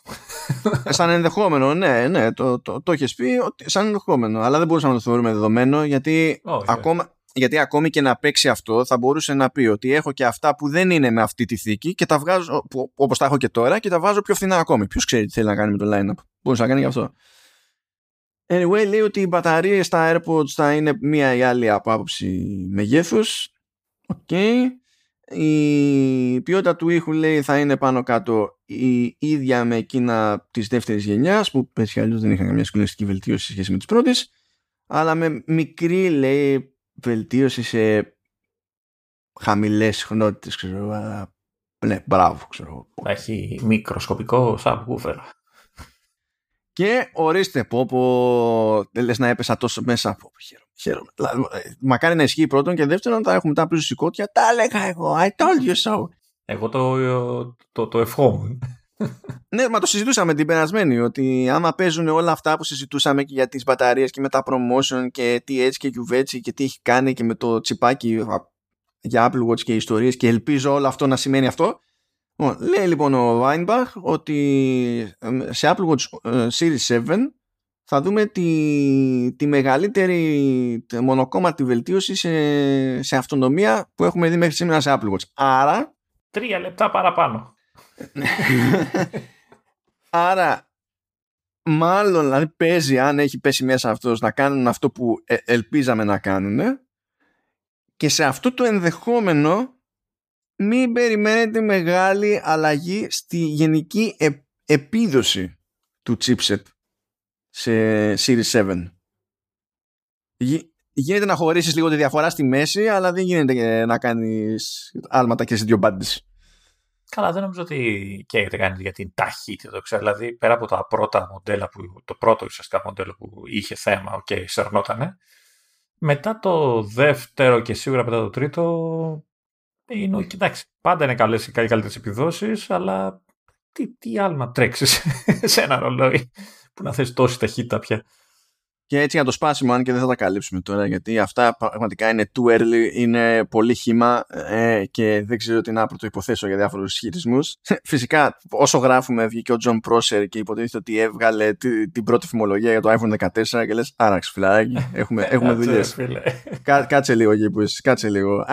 Άραξε τα κυβικά σου, που λένε. Είναι, είναι κάπως έτσι. Και αυτά ήταν τα θέματα που είχαμε default αλλά έχουμε και ένα mid default. Δεν ξέρω τι θες να κάνουμε, Λεωνίδα. Ε, έχει πάει αρκετά πάνω, ξέρω εγώ. Θα δώσουμε αναβολή και στη δική σου γκρίνια και στη δική μου. Πω. Ε, ρε φίλε, ναι, νομίζω βγήκε πιο πολύ πάλι από ό,τι περίμενα. Είδες, δεν λέγαμε famous last words στην ναι, αρχή. Ναι, ναι. okay. Πάλι κάβα, πάλι κάβα. Δεν θα το έχεις λύσει το θέμα σου μέχρι τότε. Λογικά, οπότε φαντάζομαι πάλι θα είναι. Okay. Ε, δεν θα το έχω λύσει γιατί. Ναι, τέλος πάντων. Ναι, ας το πούμε Anyway, ορίστε, ορίστε, δημιουργούμε προσδοκίες για την επόμενη εξόρμηση και κάπως έτσι τελικά ολοκληρώνεται το Command OS 138 κάντε όρεξη ε, δείτε αν πληρώσατε έστω τη, την ελάχιστη δόση του τελευταίου μήνα στη, στην κάρτα προετοιμαστείτε ψυχολογικά Εντάξει, έτσι κι αλλιώς θα αργήσει ακόμα. Δηλαδή, προς τέλη του μήνα ό,τι βγει και δεν θα είναι και στην Ελλάδα αμέσως. Οπότε ε, θα πληρώσει άλλη μία. Πληρώσει άλλη μία καταβολή και μετά. Το ότι υπάρχει έλλειψη στην αγορά μια αγωγών εξακολουθεί και ισχύει σε κάποιο βαθμό. Είχαμε και πέρυσι θέμα που ήταν συνδυασμός. Όχι τόσο αυτό, ήταν πιο πολύ λόγω της πανδημίας, αλλά έπαιζε λίγο και αυτό το ρόλο του. Δεν ξέρουμε πώς θα γίνει τώρα η μοιρασιά. Ε, εγώ δεν είμαι σούπερ αισιόδοξος για τη διαθεσιμότητα. Το κόβω πάλι για ψηλοσφαγή, όπως έκανα και πέρυσι. Που πέρυσι ε, είμαστε σε φάση πριν, πριν ανακοινωθεί, μάλλον την ίδια μέρα που ανακοινώθηκε, λέω θέλω αυτό στο τάδε χρώμα και διάλεξα υποτίθεται κατά το γούστο της αγοράς το πιο βαρετό χρώμα, το Space Gray. Ε. Άρα θα έπρεπε να είμαι πιο, πιο ευκολάκι σαν περίπτωση. Και αυτό ε, μεταφράστηκε σε ε, περιμένω ένα μήνα μετά το λανσάρισμα στην, στην Ελλάδα για να βρω κομμάτι. Που να μην είχα και βίσμα. δηλαδή, φαντάσου. φαντάσου, φίλε. Οπότε, ναι, δεν κρατάω λίγο μικρό καλάθ για τη φάση. Αλλά anyway, anyway. Αυτά. Και ετοιμάστε, ετοιμάστε. Τα λέμε. Τελείωνε, θέλω να πάω να φάω. Πίναω. Πάνε φάε, ρε Λεωνίδα, πάνε φάε. Άντε, Πήγαινε φάε αριστερά, δεξιά και στο κέντρο. Και στο κέντρο. Κυρίως στο κέντρο θα πάω να φάω.